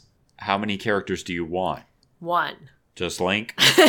Yes, and a boss, but that's not Ganon. I guess you would need to cast Ganon and Zelda and Impa for like flashbacks or something. So I, I really like your vision for this movie. It is so not happening. I, know, I know.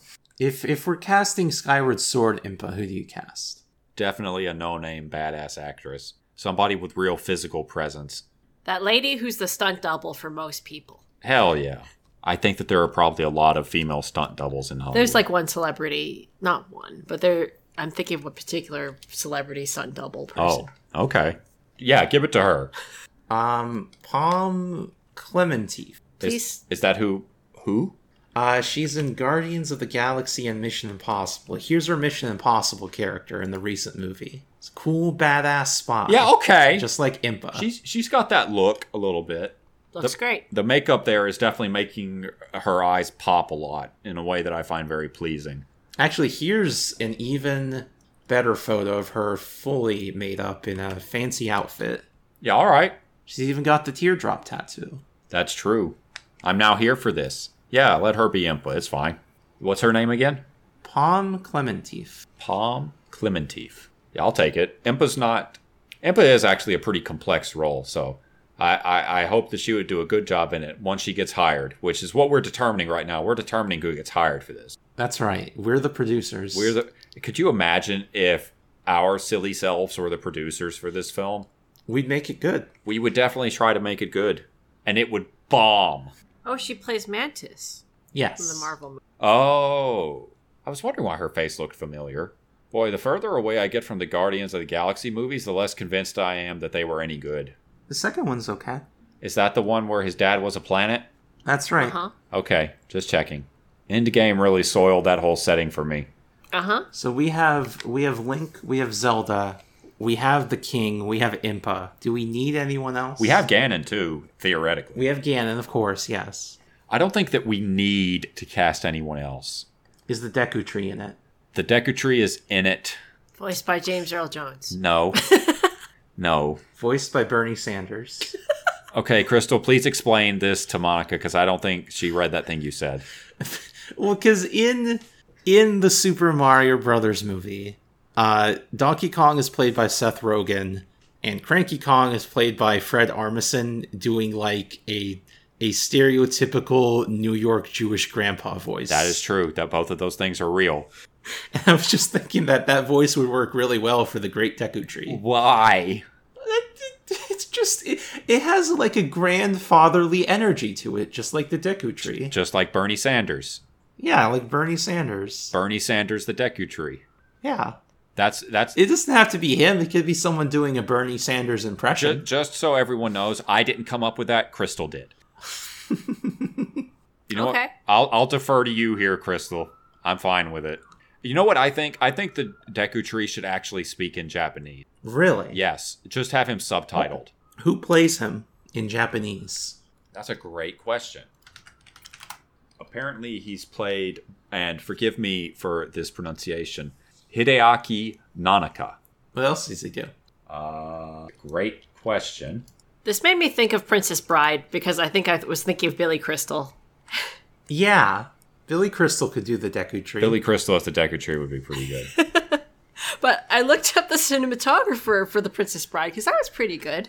Uh, Adrian Biddle, who did Aliens, Willow, Thel- Thelma and Louise, Judge Dredd, Pretty good yeah, filmography. The Mummy. yeah. but there is one other problem with all these Uh-huh. casting decisions. Movies like this, the common mode of blockbusters, especially in live action blockbusters, is that you use the actors to sell the movie rather than using the movie to sell the movie. Right. So all of these characters are going to be played by really big name Hollywood actors. Timothy Chalamet and Zendaya. Oh my fucking god. You didn't have to say it. Those are the young people of our time. Regardless, They would take it very seriously. this is I'm just saying we we're not casting for that, but I think that all three of us should recognize that that is going to be the reality. Yes, of course. Okay. We're naming some pretty big people. We didn't just say no names, which we all seem to lean towards. That's true. Okay, anyway, what's what's after the casting? I think we're getting to the story. Hold on. Oh shit. Hold on, I'm going to turn on this lamp. Yes, we're on to the story, and uh, I think that it's worth talking both about the what we imagine will be the actual and also our ideal. Crystal, would you like to start us off? I think it would make sense for Link to be an outsider to Hyrule like he is in Zelda 1. Or the Twilight Princess And- manga? Yeah, have him open with save saving Impa, so you know he saves the cat, he's a sympathetic hero, and then Impa gives him a mission to save Hyrule. This is what you think will be the movie or your idealized form. That's my idealized form. And do you have an actual expectation? I I genuinely don't know because the all the games are too big to really be adapted Unless they're doing multi part. unless they're doing multi-part. Surely they wouldn't dare. They might dare. The Mario ma- movie made a billion dollars. The Does this serve as an origin story for an ongoing narrative, or is it one entry in an anthology series in the way that the Legend of Zelda series typically is? Well, we have to fit it on the timeline. Shut up. We will have to fit it on the timeline, yes. No. Okay, I'm not going to discount that. We'll watch it first. I don't think it'll be an anthology series. You think Probably not. on on uh, if they make more than one of these movies, God forbid, you think that they will be a continuous episodic narrative. Yes. I think that Hollywood and Miyamoto still think that this is a video game, a Nintendo video game, and therefore the demographic target is 9 to 13 Boys. boys. Gotta aim for girls too, sort of. Get the girl, girl power. Link is a boy. Rah, rah. I know. Zelda will go in and do do some flips. Oh God, is Zelda gonna be the strong princess archetype that Yes, the competent one, is? just like the Mario movie. Is that like the archetype that Shrek was making fun of, Yeah. but played perfectly straight because everybody missed the point of Shrek? but most of the Disney movies these days. Is is Zelda gonna be Fiona Crystal? Yeah, I think Zelda will be a Fiona. Does that mean, uh, which would mean she's just like Peach in the Super Mario Brothers movie? Yeah, she'll use magic and Link will use swords. Do you expect Link to be as schlubby as Mario was in the Illumination Mario movie? No, Link's gonna be a, a heroic figure. No big training montage needed where he's trying to live up to the standards of the princess. He might be trained in the ways of the knights instead of being, you know, uh, a, a hick with his uh, un- unhoned finding style. Did you watch that Mario movie, Crystal? Yes. Okay. I still think about that sometimes about how they made Peach so competent and she was the one who trains Mario. She's clearly the most competent protagonist in the movie, but she doesn't get to be the hero. No. No, because the hero is Mario. What are the odds that that happens again in this movie? Like 95%. 100%.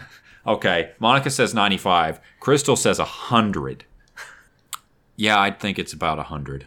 Cameron, please go over what you anticipate, your idealized and then the actuals. Has Crystal done actuals?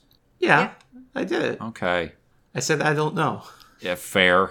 My ideal version of this story would be a very quiet, somber look at the end of the journey where you see the effects on the people that Link walks by. It's almost like a whole bunch of miniature vignettes, tiny stories told in short form leading up to the conflict directly with Ganon, and almost none of it has spoken dialogue. That's it. That's that's my ideal version. It needs to be kind of weird, kind of a weird movie, Hmm.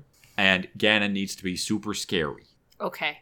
What do I think it's going to look like? It's going to be a very typical Hollywood adventure movie um, in the style of Marvel movies. Like Crystal said, I think that they're not going to play directly to the story of Breath of the Wild or Ocarina or any of the others. Because do we agree that Breath of the Wild and Ocarina are the two uh, linchpin stories of the series? Like, those are one of the two that you would go to for a story. Yeah.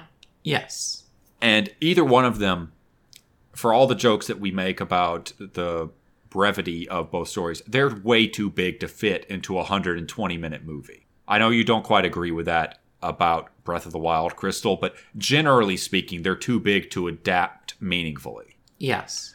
So I think that what they're, they're going to do is they're going to make a very Hollywood version of the Ur Zelda story, which is The Legend of Zelda. Ganon kidnaps Zelda, Link goes to rescue Zelda.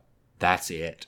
Maybe that's only the latter two acts of the movie, or maybe it's just the last act of the movie. But that that is how it's going to work. Okay.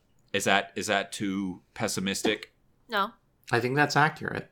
Now, Monica, what do you think? Or what's your ideal? My ideal is Link is the only primary actor in the he is going he, he arrives at a dungeon, let's say the water temple or a water temple.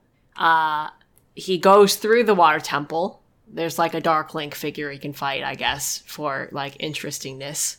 Uh, as he journeys, there's flashbacks, maybe both to the the sage of the temple I don't know him him training his experience encountering Zelda and his experience encountering Ganondorf.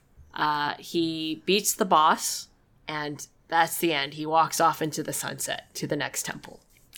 I will concede if they really want more dialogue, then none at all, except for in the flashbacks, put in a Navi character, which I guess for purposes of casting a big uh, Hollywood celebrity, Sandra Bullock was she the one that played Tink? No, who was it who played Tink and Hook? I could not begin to tell you.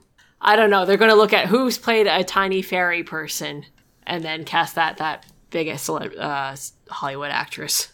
As Navi, Uh huh.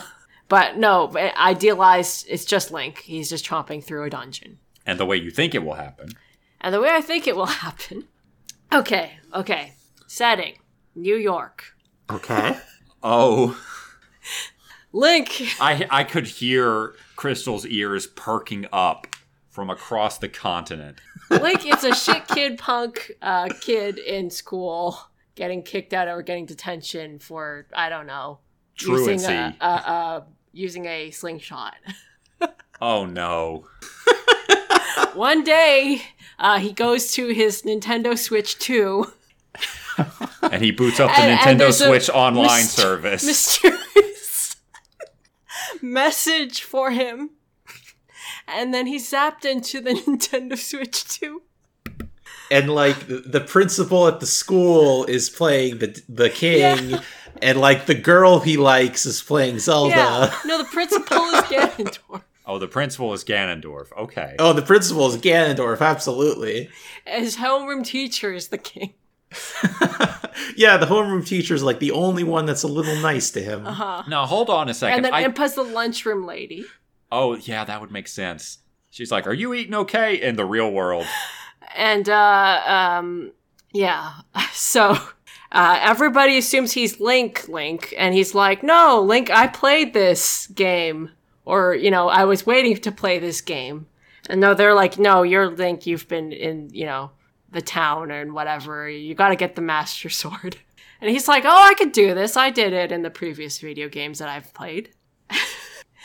and then and then he he goes and gets the master sword. He saves his crush, uh, might have a kiss on the cheek. Uh, the principal uh, he beats. They're all zapped into the real world. okay. The the principal walks in. He's got detention. Uh, the Zelda, his his schoolgirl crush, who's the the popular uh, queen of the school, uh, saves him and uh, uh, spares him from detention or suspension. He goes home to play the Nintendo Switch 2. but then in the final shot of the movie you see the triforce on his hand in the real world Yes, and and on the the principles. And, and yeah, it's Zelda. like it, like the whole thing is like it was all a dream, right? And then the last shot is the principal looking down at his hand, and there's the triforce. and the evil of power. laughter. Yeah. Okay. One. one. one. This kind of portal fantasy is 30 or 40 years out of date. Two, this actually kind of whips ass. yeah this would be good i don't think miyamoto will allow it but it'd be good It's very much in the style of the 1993 Super Mario Brothers movie. I would like to point out that the Mario Brothers recent movie was also a portal fantasy. That's true. So this is not entirely out of the window. Okay. You definitely have the most. F- it, of the three of us, I hope yours is the one. Did you like the Nintendo Switch 2 plug? Yes. Of, of, yes of- Good. It's, it's Great. essential. i'm gonna pitch some scenes and you tell me if you think this might be in the movie Okay. Okay.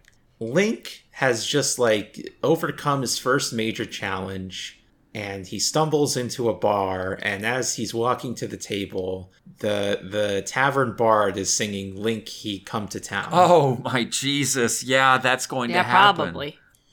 Okay. And uh no, it, but it, it's- Link it- it- and- it's- who's who plays the tavern bard? um Chris Pratt. No, no, no, no, no, no, no, Chris Pine. no, not even that. Um, g- give me just a second. Give me just a second. I gotta look this up. Uh, da, da, da, da, da, da. It should totally be by. Um, oh, I don't know if I'm going to say this right. Serge Tankian.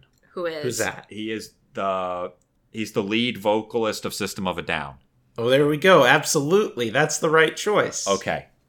Was System of a Down the actual singer? No. No. Okay. I, Absolutely. that was the not. misnamed one when you downloaded it from Kazaa or Napster. Yes. Okay. Okay, here's scene two. Uh, Link is supposed to escort Zelda somewhere, but they get separated. And when Link goes to the rendezvous points, the person he's supposed to meet says, Are you Zelda? He says, No, my name is Link. Yeah, that'll happen. Well, th- I, I I had another idea just come to mind Okay. in my my uh, actualized movie thing. O- okay. Uh, Link kind of sucks at being a hero. Zelda is going around as chic. Uh, Your school crush is the super competent gymnast or whatever. Okay. Yeah. That I like that. I, Is she gonna be in the movie? Yes, No. because it, it'll be this girl power angle. okay, Crystal. Uh, what's scene three? Please continue. I, I didn't have a scene three. At the bar, Link should order some milk, or that's all he'll qualify for. Absolutely, and it's it's uh Talon at the bar. It's like, give me the strongest stuff you got, and the bartender just passes him some milk. Charles Martinet is the bartender. The live action Charles. Yeah, okay. Yeah, th- that's so many layers for this joke. Crystal, do you anticipate that they'll do somebody calling Link by Zelda thing? Absolutely. Okay. How many memes and in jokes can they fit into this movie? I'm guessing a lot. What's some what's some other super funny Zelda memes and in jokes?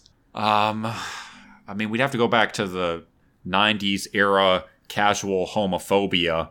Excuse me, princess. That's a good one. Yeah. Or somebody mistaking Link for a girl would be one of those. Link will blow up a wall, and the the secret jingle will play. Because the wall pieces actually hit a bunch of tubular bells. Sure. Do you think they will do the Link getting an item shot? Uh, they, they can't not. Uh huh. Do you think that. You know, I'd be pretty into them having like the formal characteristics of the video games. Oh, so like you get the full da da na na na na na na na na na na na na na when he's reaching into the chest. yeah, and like Scott Pilgrim style, when Link gets hit, his hearts go down. Okay, now we're.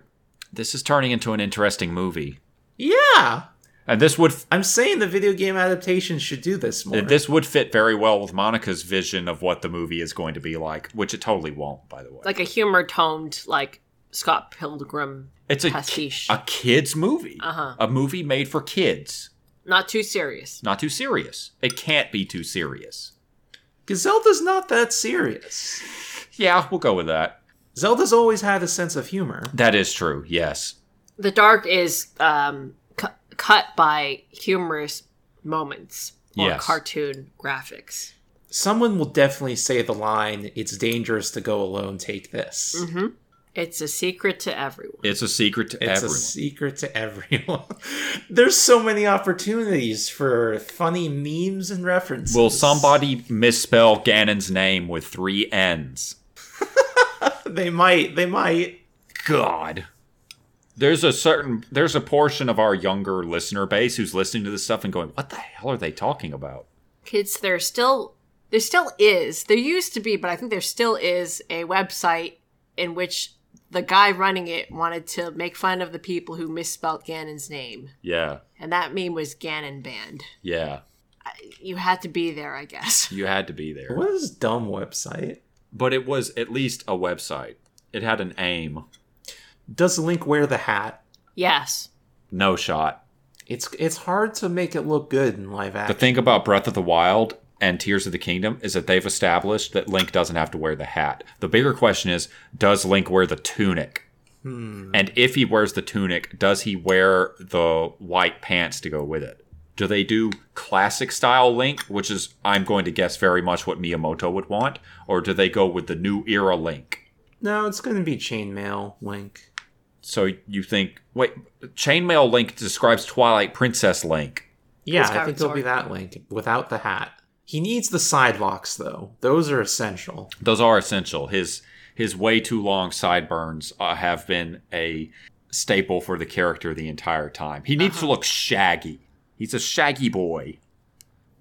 In my high school version or or whatever school version, uh yes, there will be much he will put on the the clothes and go, "Ugh, Oh, that kind of thing where it's like DMC Devil May Cry, where he puts on the actual outfit and goes, "Not in a million years."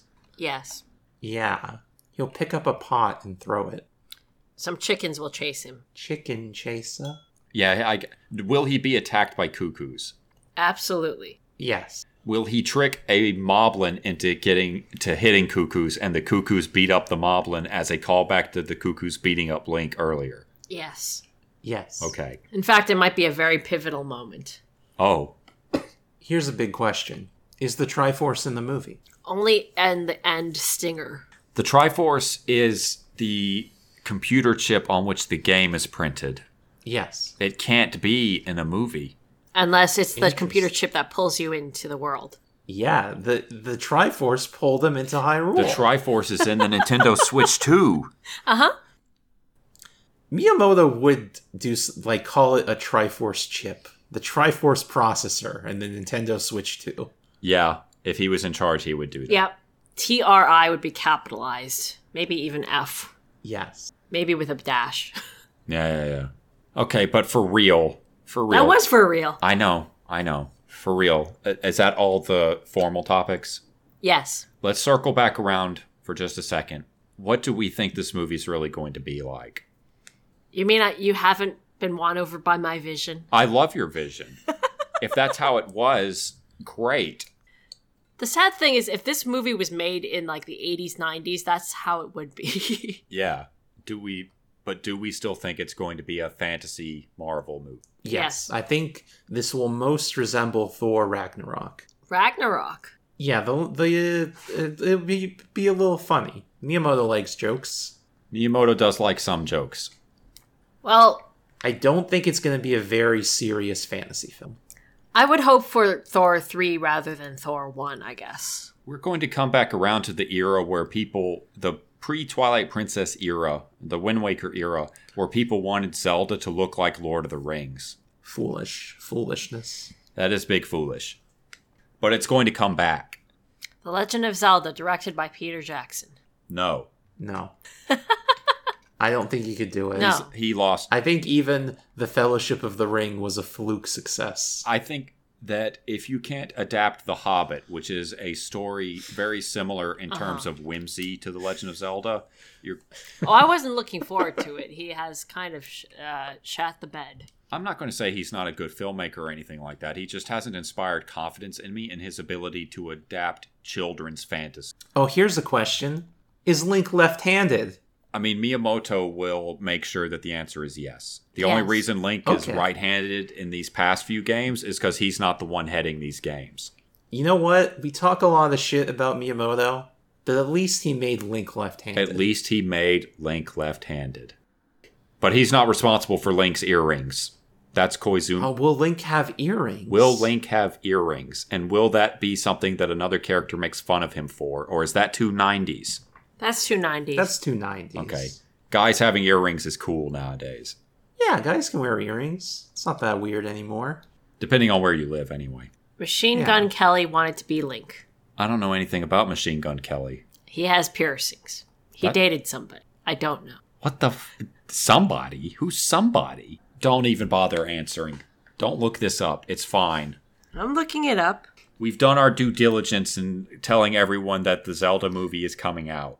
If you've somehow not seen it on news websites or our podcast is the only way that you get Zelda news, now you know they're making a live action Hollywood Zelda movie in partnership with Sony Pictures. It's being written by the guy that wrote Jurassic World, directed by the guy who directed The Maze Runner, and produced by the guy who ran Spider Man into the ground three different times. Monica's looking at her phone so confused she can't find out who Machine Gun Kelly was dating. Megan Fox. Huh, I don't know. interesting. What if Megan Fox plays Zelda? She likes video games. D- does she? She could play Zelda. She could play Zelda as long as she doesn't do the voice acting for Zelda. If You're it going was to dub Megan Fox? No, I mean, if this was an animated film, she couldn't play Zelda. But as a live action film, she might be able because she's a pretty good live action actor. But as a voice actor, she's not very good. Okay. What do we do now? I feel like we're. Do you have anything else to say about the upcoming Legend of Zelda motion picture? I wish it wasn't happening. I'm glad that it's happening. Why are you glad that it's happening? it'll be interesting, and we'll get to talk about it. We will get to talk about it, but do you really think it'll be interesting? yeah, Like, will it be interesting as an event or will it be interesting as a movie? it will be interesting to see what adaptational choices they make. Okay, I guess that's fair. Do you th- you do you think it re- has more room to be interesting than the Mario Brothers movie did? Yes, because Mario doesn't have a story, That is often true. Yes, especially under Miyamoto's direction. that's especially doubly true. Yes, this movie's going to be under Miyamoto's direction. And Miyamoto might be light on story come when it comes to the Zelda games, but there's more story in early Zelda than there is in Mario. That's very true. There's probably more story in early Zelda than there is in modern Mario. yeah. I guess that's kind of what this podcast is about. Link is going through Varuta. There's a cute girl in his memory that he can only somewhat remember. He meets her That'd at be the pretty end. good. He meets her at the end and she's dead. She's dead. Yes. That'd be pretty good. Like If Link has amnesiac and he has memories of Zelda, but he doesn't meet her until the last act, that'd be pretty good. she, she said Varuta. She's talking about Mifa. Yes, this is a movie for Cameron. Oh, Meef Link. He's crying but he doesn't know why. He He doesn't know why. he touches he sees that his he, he rubs at his eyes and sees his fingers are wet and he's just very confused by it. Last question: Is there time travel in this movie? No. There is travel to a video game What about you, Crystal? Okay. from modern. era. Um, it would be complicated It- if they involve time travel, but it could also be interesting. It would complicate the movie so much. How about this? This is again a 90s movie premise or an aughts. Link is a shit kid, uh, about 10 years old, and he does the Ocarina of Time time travel, but it's literally actually like a 10 year old, like the 17 or adult Link is playing, is a 10 year old's mindset. Like in Big. I've never seen Big. That'd be a good concept. It's a pretty strong concept. Hijinks ensue. I mean, that's just the game, right? That's us playing as adult Link.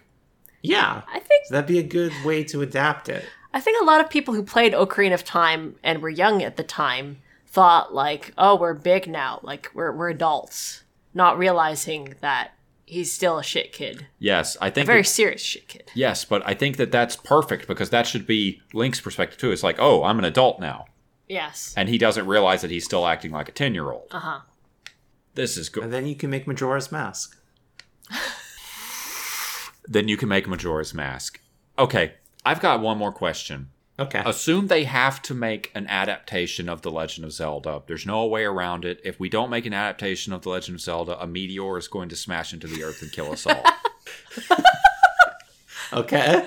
But you, that is you, Crystal, or you, Monica, or you, Cameron, are exclusively in charge of what that looks like. That adaptation. It can be Okay. a- it could be anything you want. There are no limitations on you. What is your personal adaptation to video of The Legend of Zelda look like? For me, it would be very video gamey in nature. Mm-hmm.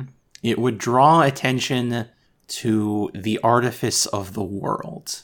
And it would be a pretty simple adventure about gathering the pieces of the Triforce to destroy Ganon. That makes sense. Would do you see this as a movie or a television series? A movie. Okay, okay. I don't trust TV because they make the TV shows like 10 hour movies now You're making it. instead of a real TV show. You're making it, Crystal. Yeah. If you say make it but- like a TV show, they'll do it. Uh, no, I want a movie. Okay, fair enough. Monica, what would yours look like? A series of animated shorts, not even full episodes.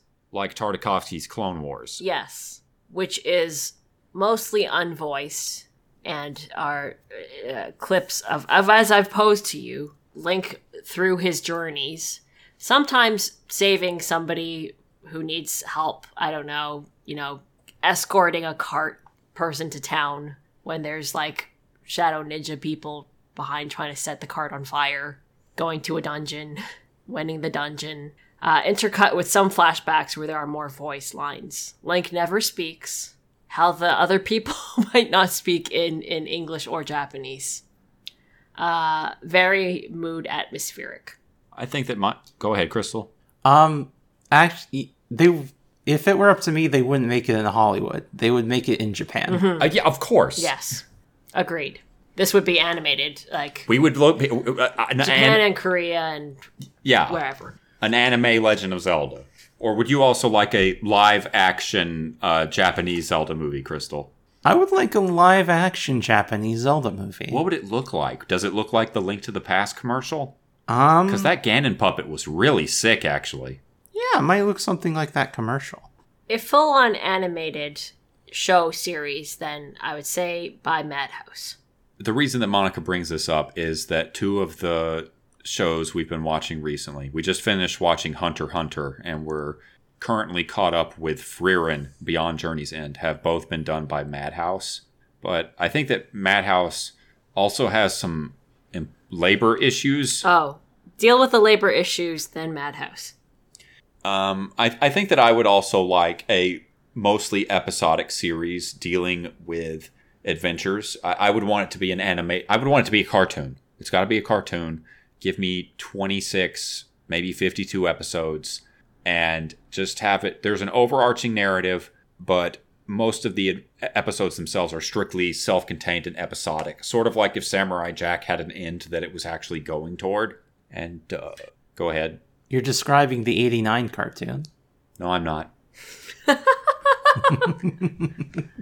aren't you? No, I'm not. They have to actually You want that, but good. they have to actually be making progress. Link is going on a journey, so he's always moving. He, he's not just locked into a time loop where they return to the end of the stat to the same status quo at the end of the episode. The status quo needs to change little by little with every episode. I just want a good adventure story, you know? I just want a good adventure story that's given enough room to breathe and to be something in this world that's been established, telling a story in a way that the video games can't. I agree that we need to lean into the artifice of the setting in the same way that the Legend of Zelda games are diegetically video games. Like press Z to look at me and then press A to talk to me. li- Right? That's a that's just a thing in Zelda yeah, but I, I want to lean into that artifice a little bit with um, cinema in the same way. Like if Navi was in the movie, she should slam into the camera at some point. You know, just something like that. I'm not a creative person when it comes to movies, so I couldn't come up with that as easy. But I, I would want that. I, I, I just want something interesting and a little bit more long form. And of course, I want it to be a cartoon. That's what I want out of Zelda. And I'm not getting it. They've refused to give me what I want. Z target cursor on the screen. Inventory. When Link switches items, the inventory menu is on the screen. So, sort of, you know, like that movie from the comic that I didn't read or watch What the hell are you talking about? with the guy and the girlfriends and dating a minor. Oh, Scott Pilgrim. Yes. Scott thank you. Pilgrim. Scott Pilgrim do be dating a high schooler. That do be happening. I I know it was meant to be some sort of a something, but I bounced off of the initial premise of that Monica really got. fast. I mean, that's literally the first panel. yeah, first couple panels, and I'm like, well, no, Monica's like, I do not have time for this man, Scott Pilgrim, no. dating high schoolers from Toronto. It's This set girl- in Toronto. Okay, this girl- I'm set in Toronto. That just means this girl might be going to my high school. Ugh. anyway, How do you find Scott Pilgrim, Crystal? It's pretty good.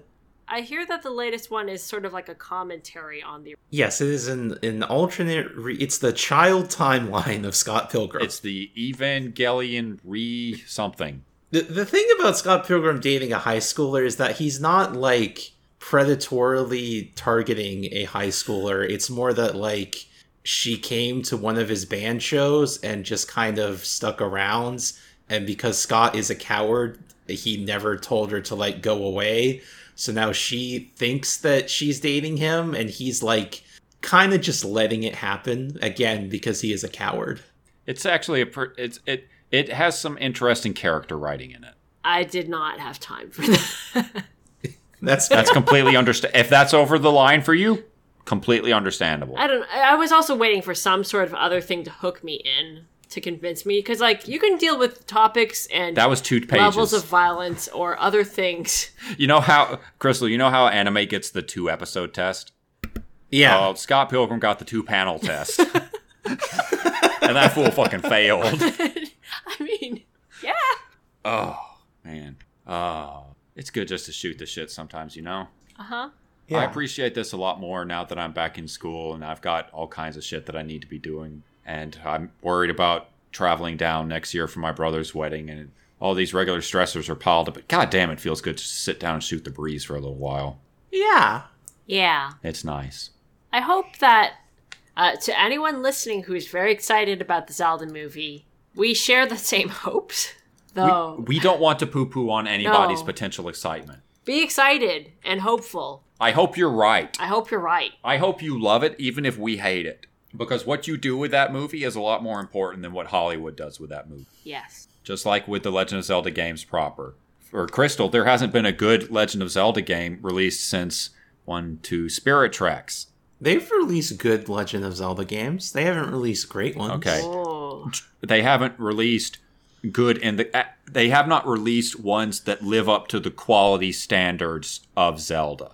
Yeah, what they need to do is invent. Uh, I need Pura's de aging potion that turns me into a twelve year old again, So, th- so I can get into Breath of the Wild. so you can cut your eye teeth on this new style of Zelda and go in without expectations. yeah, Learn to enjoy walk uphill, pick up rock, put down rock, walk downhill. I'm, I'm so amused by Wes Ball having made that tweet shortly after Spirit Tracks came out. the motherfucker loves spirit tracks. It's just a fact. You know what? Maybe this movie. What if this movie's a spirit tracks adaptation? that'd be amazing. I would lose my fucking mind. You know what kids love is trains. Kids love trains and ghosts And Zelda and Miyamoto loves trains. and ghosts. and Zelda hanging out with you and freaking out and, you know, being an emotional pivot through it. spirit tracks is the best Hollywood Zelda. Yeah, Oh shit! And then you have like somebody exceptionally corny play what's the bad guy's name? Uh The advisor. oh, Cole, Chancellor Cole. Yeah. yeah, yeah, yeah. yeah. Some No, strong comedic No, just, actor. Just go in for what the fans want and have Chancellor Cole played by Danny DeVito. yes. finally, finally good casting in a Nintendo move. Okay, I'm back on board. I'm buying three tickets. I'm buying six tickets to see this movie. Oh, if it if the first thing we hear Is is it is, choo-choo? the train whistle blowing over the wide world, Hell yeah. hell yeah. Are they going to CG a train? No, it's gonna be a miniature that they superimpose the actors onto. Oh my god. Hell yeah. Make it a real movie. Let's fucking go. Crystal, where can we find you online? You can find me on Twitter at Arcane Crystal and on Patreon at Arcane Crystal, where you can listen to this podcast one week early. This podcast is hosted on audioentropy.com. If you go to that website, hit the About section, you will find a link to our Discord where you can talk to us about the show. You can also find me on the podcast Eidolon Playtest, an actual play podcast where people have Eidolons, magical predict magical projections of their soul with superpowers like JoJo stands or personas. I by the time you hear this, the my miniseries Eidolon Oyster, which I GM'd, will be fully out. It's about Eidolon doctors in a hospital dealing with medical drama and perhaps even a medical mystery Ooh. Whoa. And you're on Letterboxd. and on Letterboxd at Arcane Crystal. Do you want to hear a movie joke? I love movie jokes. This comes in from upjoke.com slash movie dash jokes. Just watched a pirated movie. On the scale of 1 to 10, I'd give it a 3.14. Yay! The pirated. I got it. movie. It's pirated. Yay! oh, that's silly. I was waiting for like it was rated R. That's not the same. All right. Good night, everybody. Bye. My